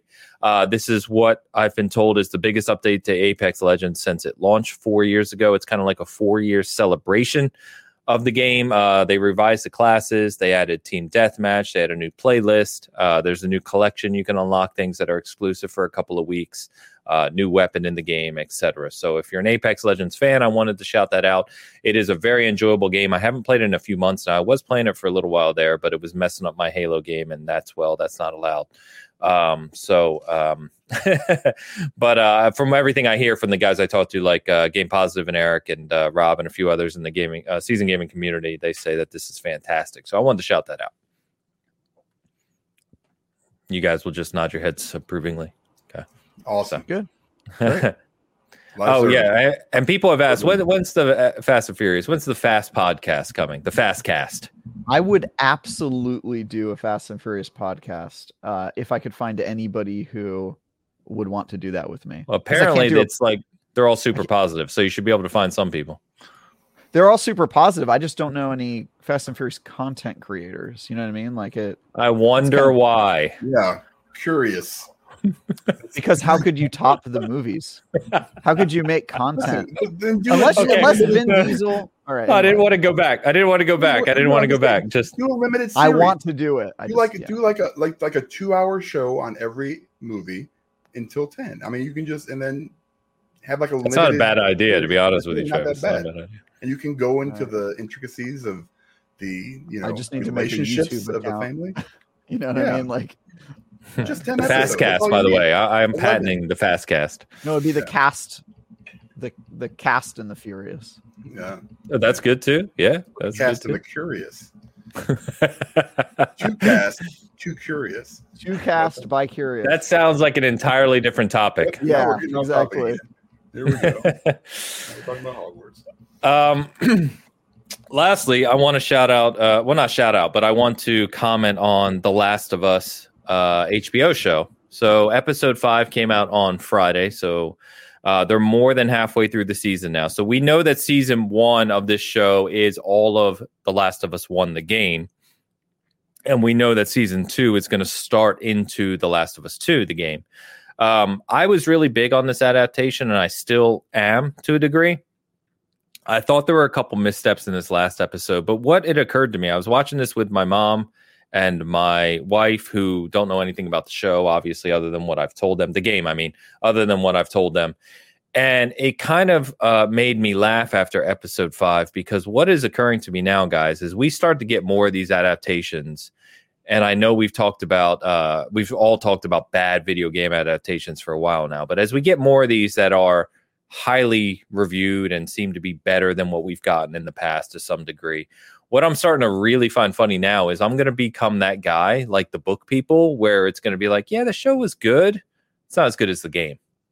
And I feel like we're going to see that more and more as we get more of these gaming adaptations. We know Horizon's coming. We know God of War is coming. We know Gears of Wars coming. We know all these different kind of big IPs in the gaming community or gaming industry are coming to shows or movies.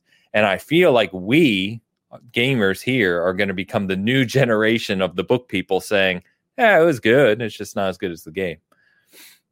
I, don't think you can. it's it's. I, I'm probably going to be in that boat as well.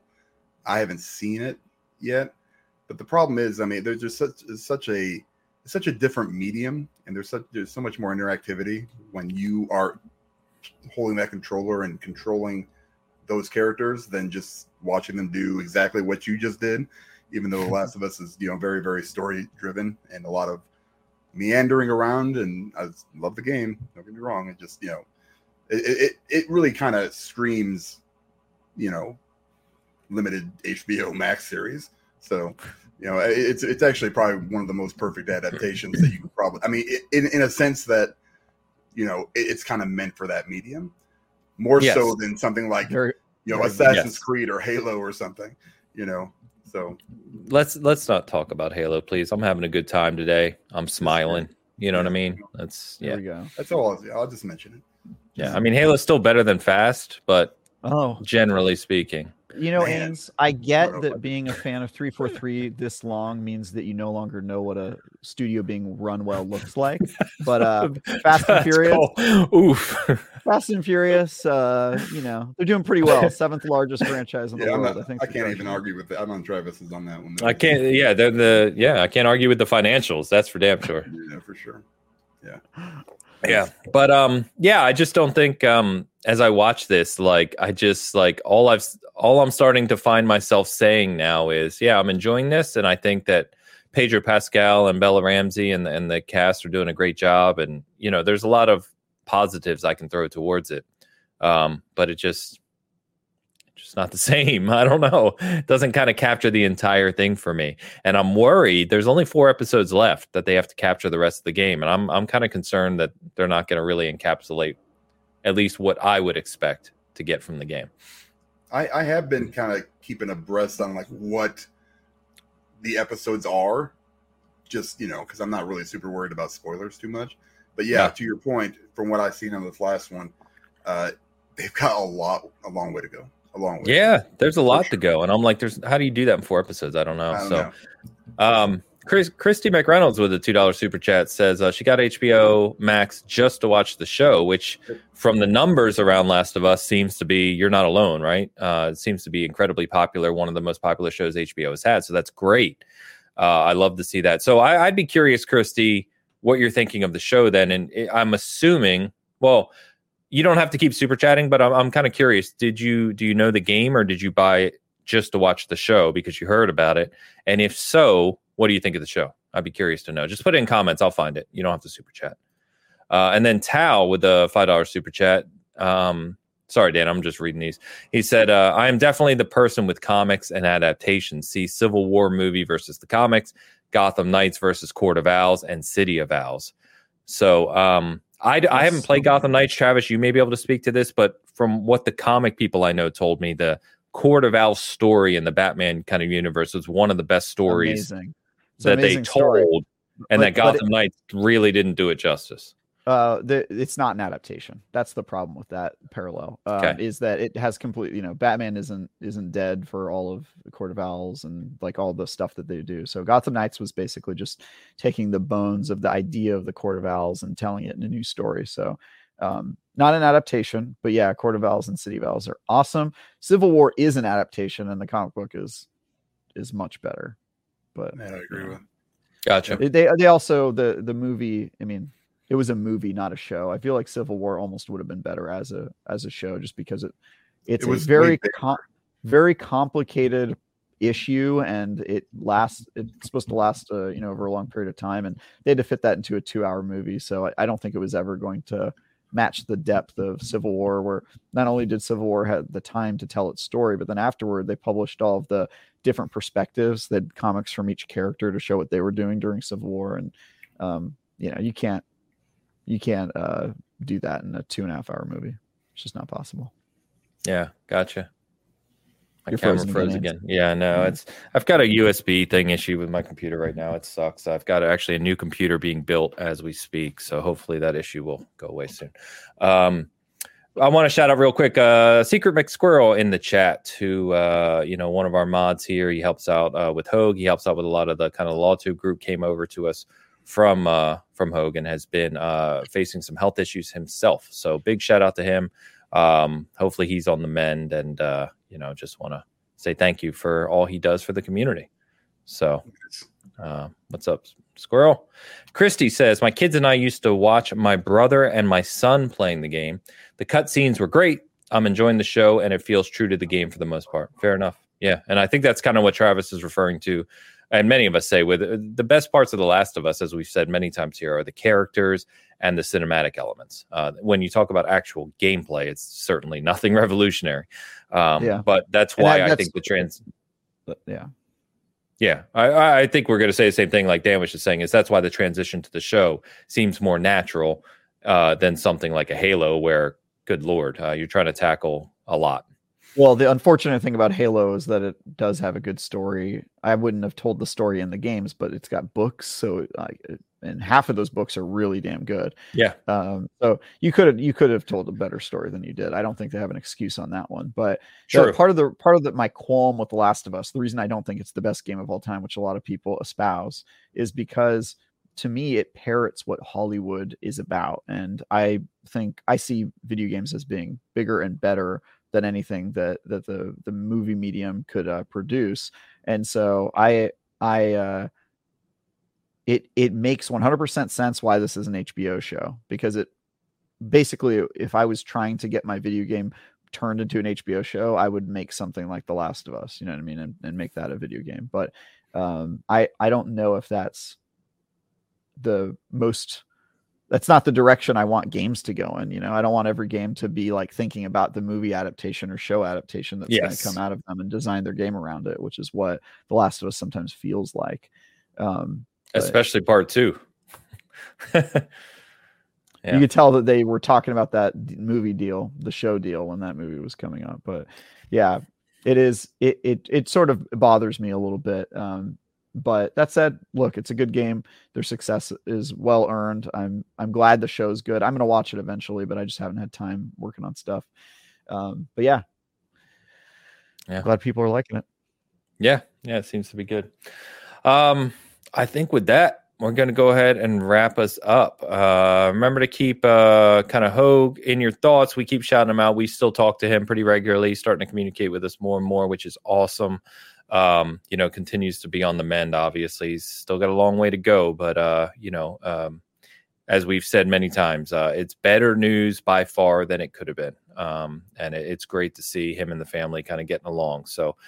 Give him a shout out uh, when you can. Uh, Chad, you've been awesome today, as always. Anyone listening, um, we had some fun diversions today. We knew it was going to be a rather slow week in in kind of gaming news, uh, but we we had a good time regardless. So uh, thanks everyone for hanging out with us. Of course, Pompa comes in, closes us out with uh and it's it's actually kind of a perfect oh sorry i'm clicking the wrong button here where'd i go it's actually a perfect kind of segue to close us out as we talk to uh, our community here which is uh here at season gaming big gas we don't have friends we have family I think that's, that's right. fair.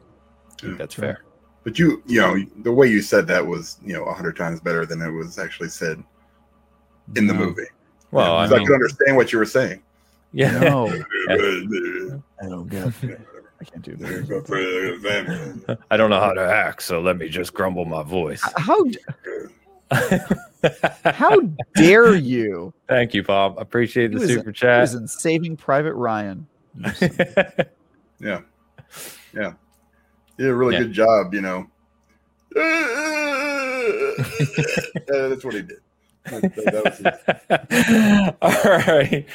Coming up this week, uh, season game. We got uh, other game reviews coming up. Um, plowed through uh, our review of Metroid uh, Prime Remastered should be going up tomorrow. Actually, you listen to this on Monday. That's uh, our reviewers done with that one. Obviously, like I said, I'm going to be talking more about Hogwarts. We have. Um, we have other stuff up. Uh, the video of this, uh, the latest Halo statue. I seriously think I just did the video on this, and there's another statue arriving today as we speak. Uh, those are going up if you care about gaming collectibles. Cast Co op will be back this week. And as I said, uh, I'll be on the PSN Party podcast later this week to talk about PlayStation because, guys, we are 10 days away from PSVR 2. Um, so I've got a, I've already got codes for games for PSVR 2. You got, you, do you have your hardware yet? No, no, we're not special like that. Um, so uh, yeah, it, if we were in the UK or we were in Canada, I would already have it. The US PlayStation relationship is an entirely different conversation. Mm. Uh, it's just how it is. So, but anyway, I do have codes for games already. Uh, several PR reps have reached out to me, so I'm going to be doing a lot of coverage of PSVR 2's launch. So stay tuned for that. I'm really excited about it. Uh, I did watch a couple of the uh, content creators I like uh, covering it, and it seems seems great. A lot of positivity coming up on that launch from the content they've made. So kind of pumped about that. But anyway, Travis, what you got going on, man? I've got lots going on, homie. Uh, first, I've got uh, a big announcement, which is that um, oh, uh, tomorrow morning, I hope tomorrow morning, uh, my first uh, editorial piece is going to go live on IGN.com. Um, it is a very long piece I've been working on for a while, and uh, I finally got my editor to chop it in about half of the words. Uh, so um, it is a uh, a a piece about um, the games as a service, live service. Nice, perfect. So good. I've been talking about that for a while. I've been wanting to post something about it. I pitched it to the editorial team, and they're going to publish it uh, next week. So you've probably heard me say a lot of the uh, stuff on this show before, but uh, I, I, wrote it down into more concise and I think well argued um, thing, and it was sort of as a response to some other outlets putting out stuff that was talking about live service uh, failing, which I think is silly. Um, so there you go. Uh, you can read about that, and then also. Um, I have the distinct honor of producing uh, IGN's IGN First uh, coverage for March. So um, I'm going to uh, can't talk about what the game is or what I'm doing, but I'm going to be flying out and spending a week with the developers of a certain game, and I'm going to be uh, creating a month long coverage of content around that game and posting it all March. So if you uh, read IGN and you go you go see our IGN first game, which if you don't know what IGN first is, it's basically a digital cover story um, uh, on on the site um, all of the content that we're producing around that game is going to be from me. I'm doing interviews and wow. uh, trailers and uh, some other articles and preview pieces. So um, it's going to be super cool. This is my first time ever doing that and producing it by myself. So it's a huge honor. And uh, I hope you guys like the game. It's one that I'm very excited about. So can we can we uh, yep. we guess? We know what the game is. It's uh Ryan McCaffrey already announced the game for March. Oh, he did. Yes. Yeah. Would you what say is- it then? Because I haven't seen it. Okay, yeah. In case, uh, so he announced uh, Jedi Survivor. Ah, no. So that's this month. Oh, oh sorry, I'm yeah, I've yeah. got my months mixed up. I'm sorry. I'm sorry. Yeah, yeah. Okay. Jedi Sur- Jedi Survivor is uh, February, and actually, all that coverage was done by McCaffrey himself, my boss. Cool. So, mm. um, he he went and covered all that stuff, and then I'm going to do the March one, which hasn't been announced okay. yet. Yeah. Okay, we'll talk offline. Um, Yakuza, no? Yakuza nine or whatever they're on. Uh, by the way, Season Gaming in the chat said uh, Travis that they rated a seven, so not bad. bad Rate what a seven? Your coverage. Whatever you're working on, yeah. Yeah, you haven't seen it yet. Article. I haven't made it yet. Oh, the live service. He's like, wait, I haven't even made it. I feel like I'm being prejudged here for some reason.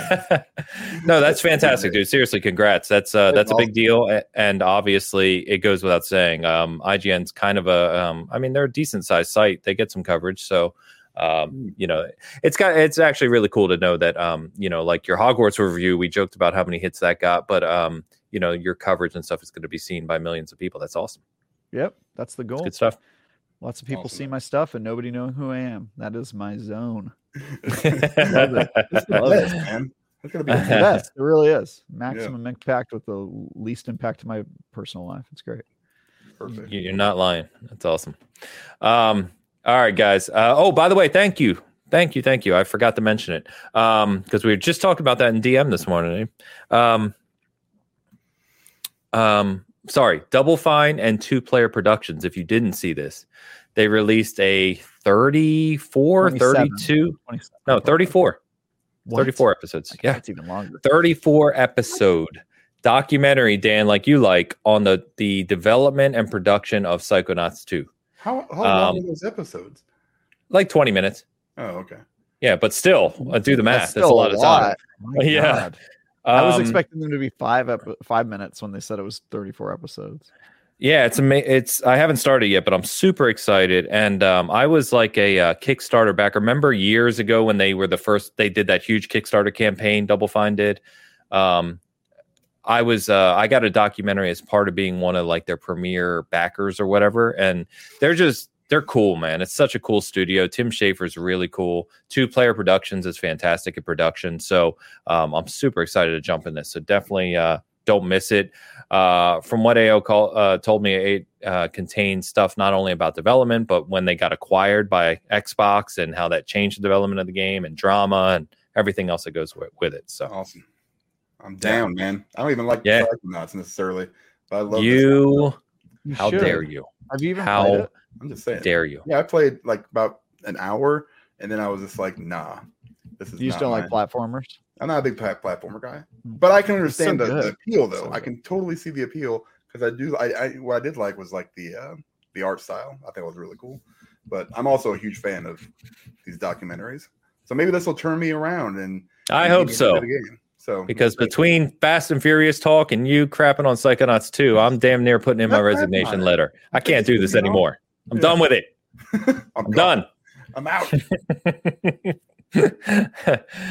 All right, guys, we're going to go ahead and get out of here. It's been a fun show, guys. Everyone hanging out with us, like I said, thank you so much for chilling with us. Thank you for the support, as always. Anyone tuning in later, uh, we had a huge week last week in terms of numbers for a big cast, and um, you know, uh, I don't know what we hit today with live viewers, but quite a few, and uh, it's just great to continue to see new faces and people jumping in. So, uh, thank you so much. Um, just appreciate it. That's all I can say.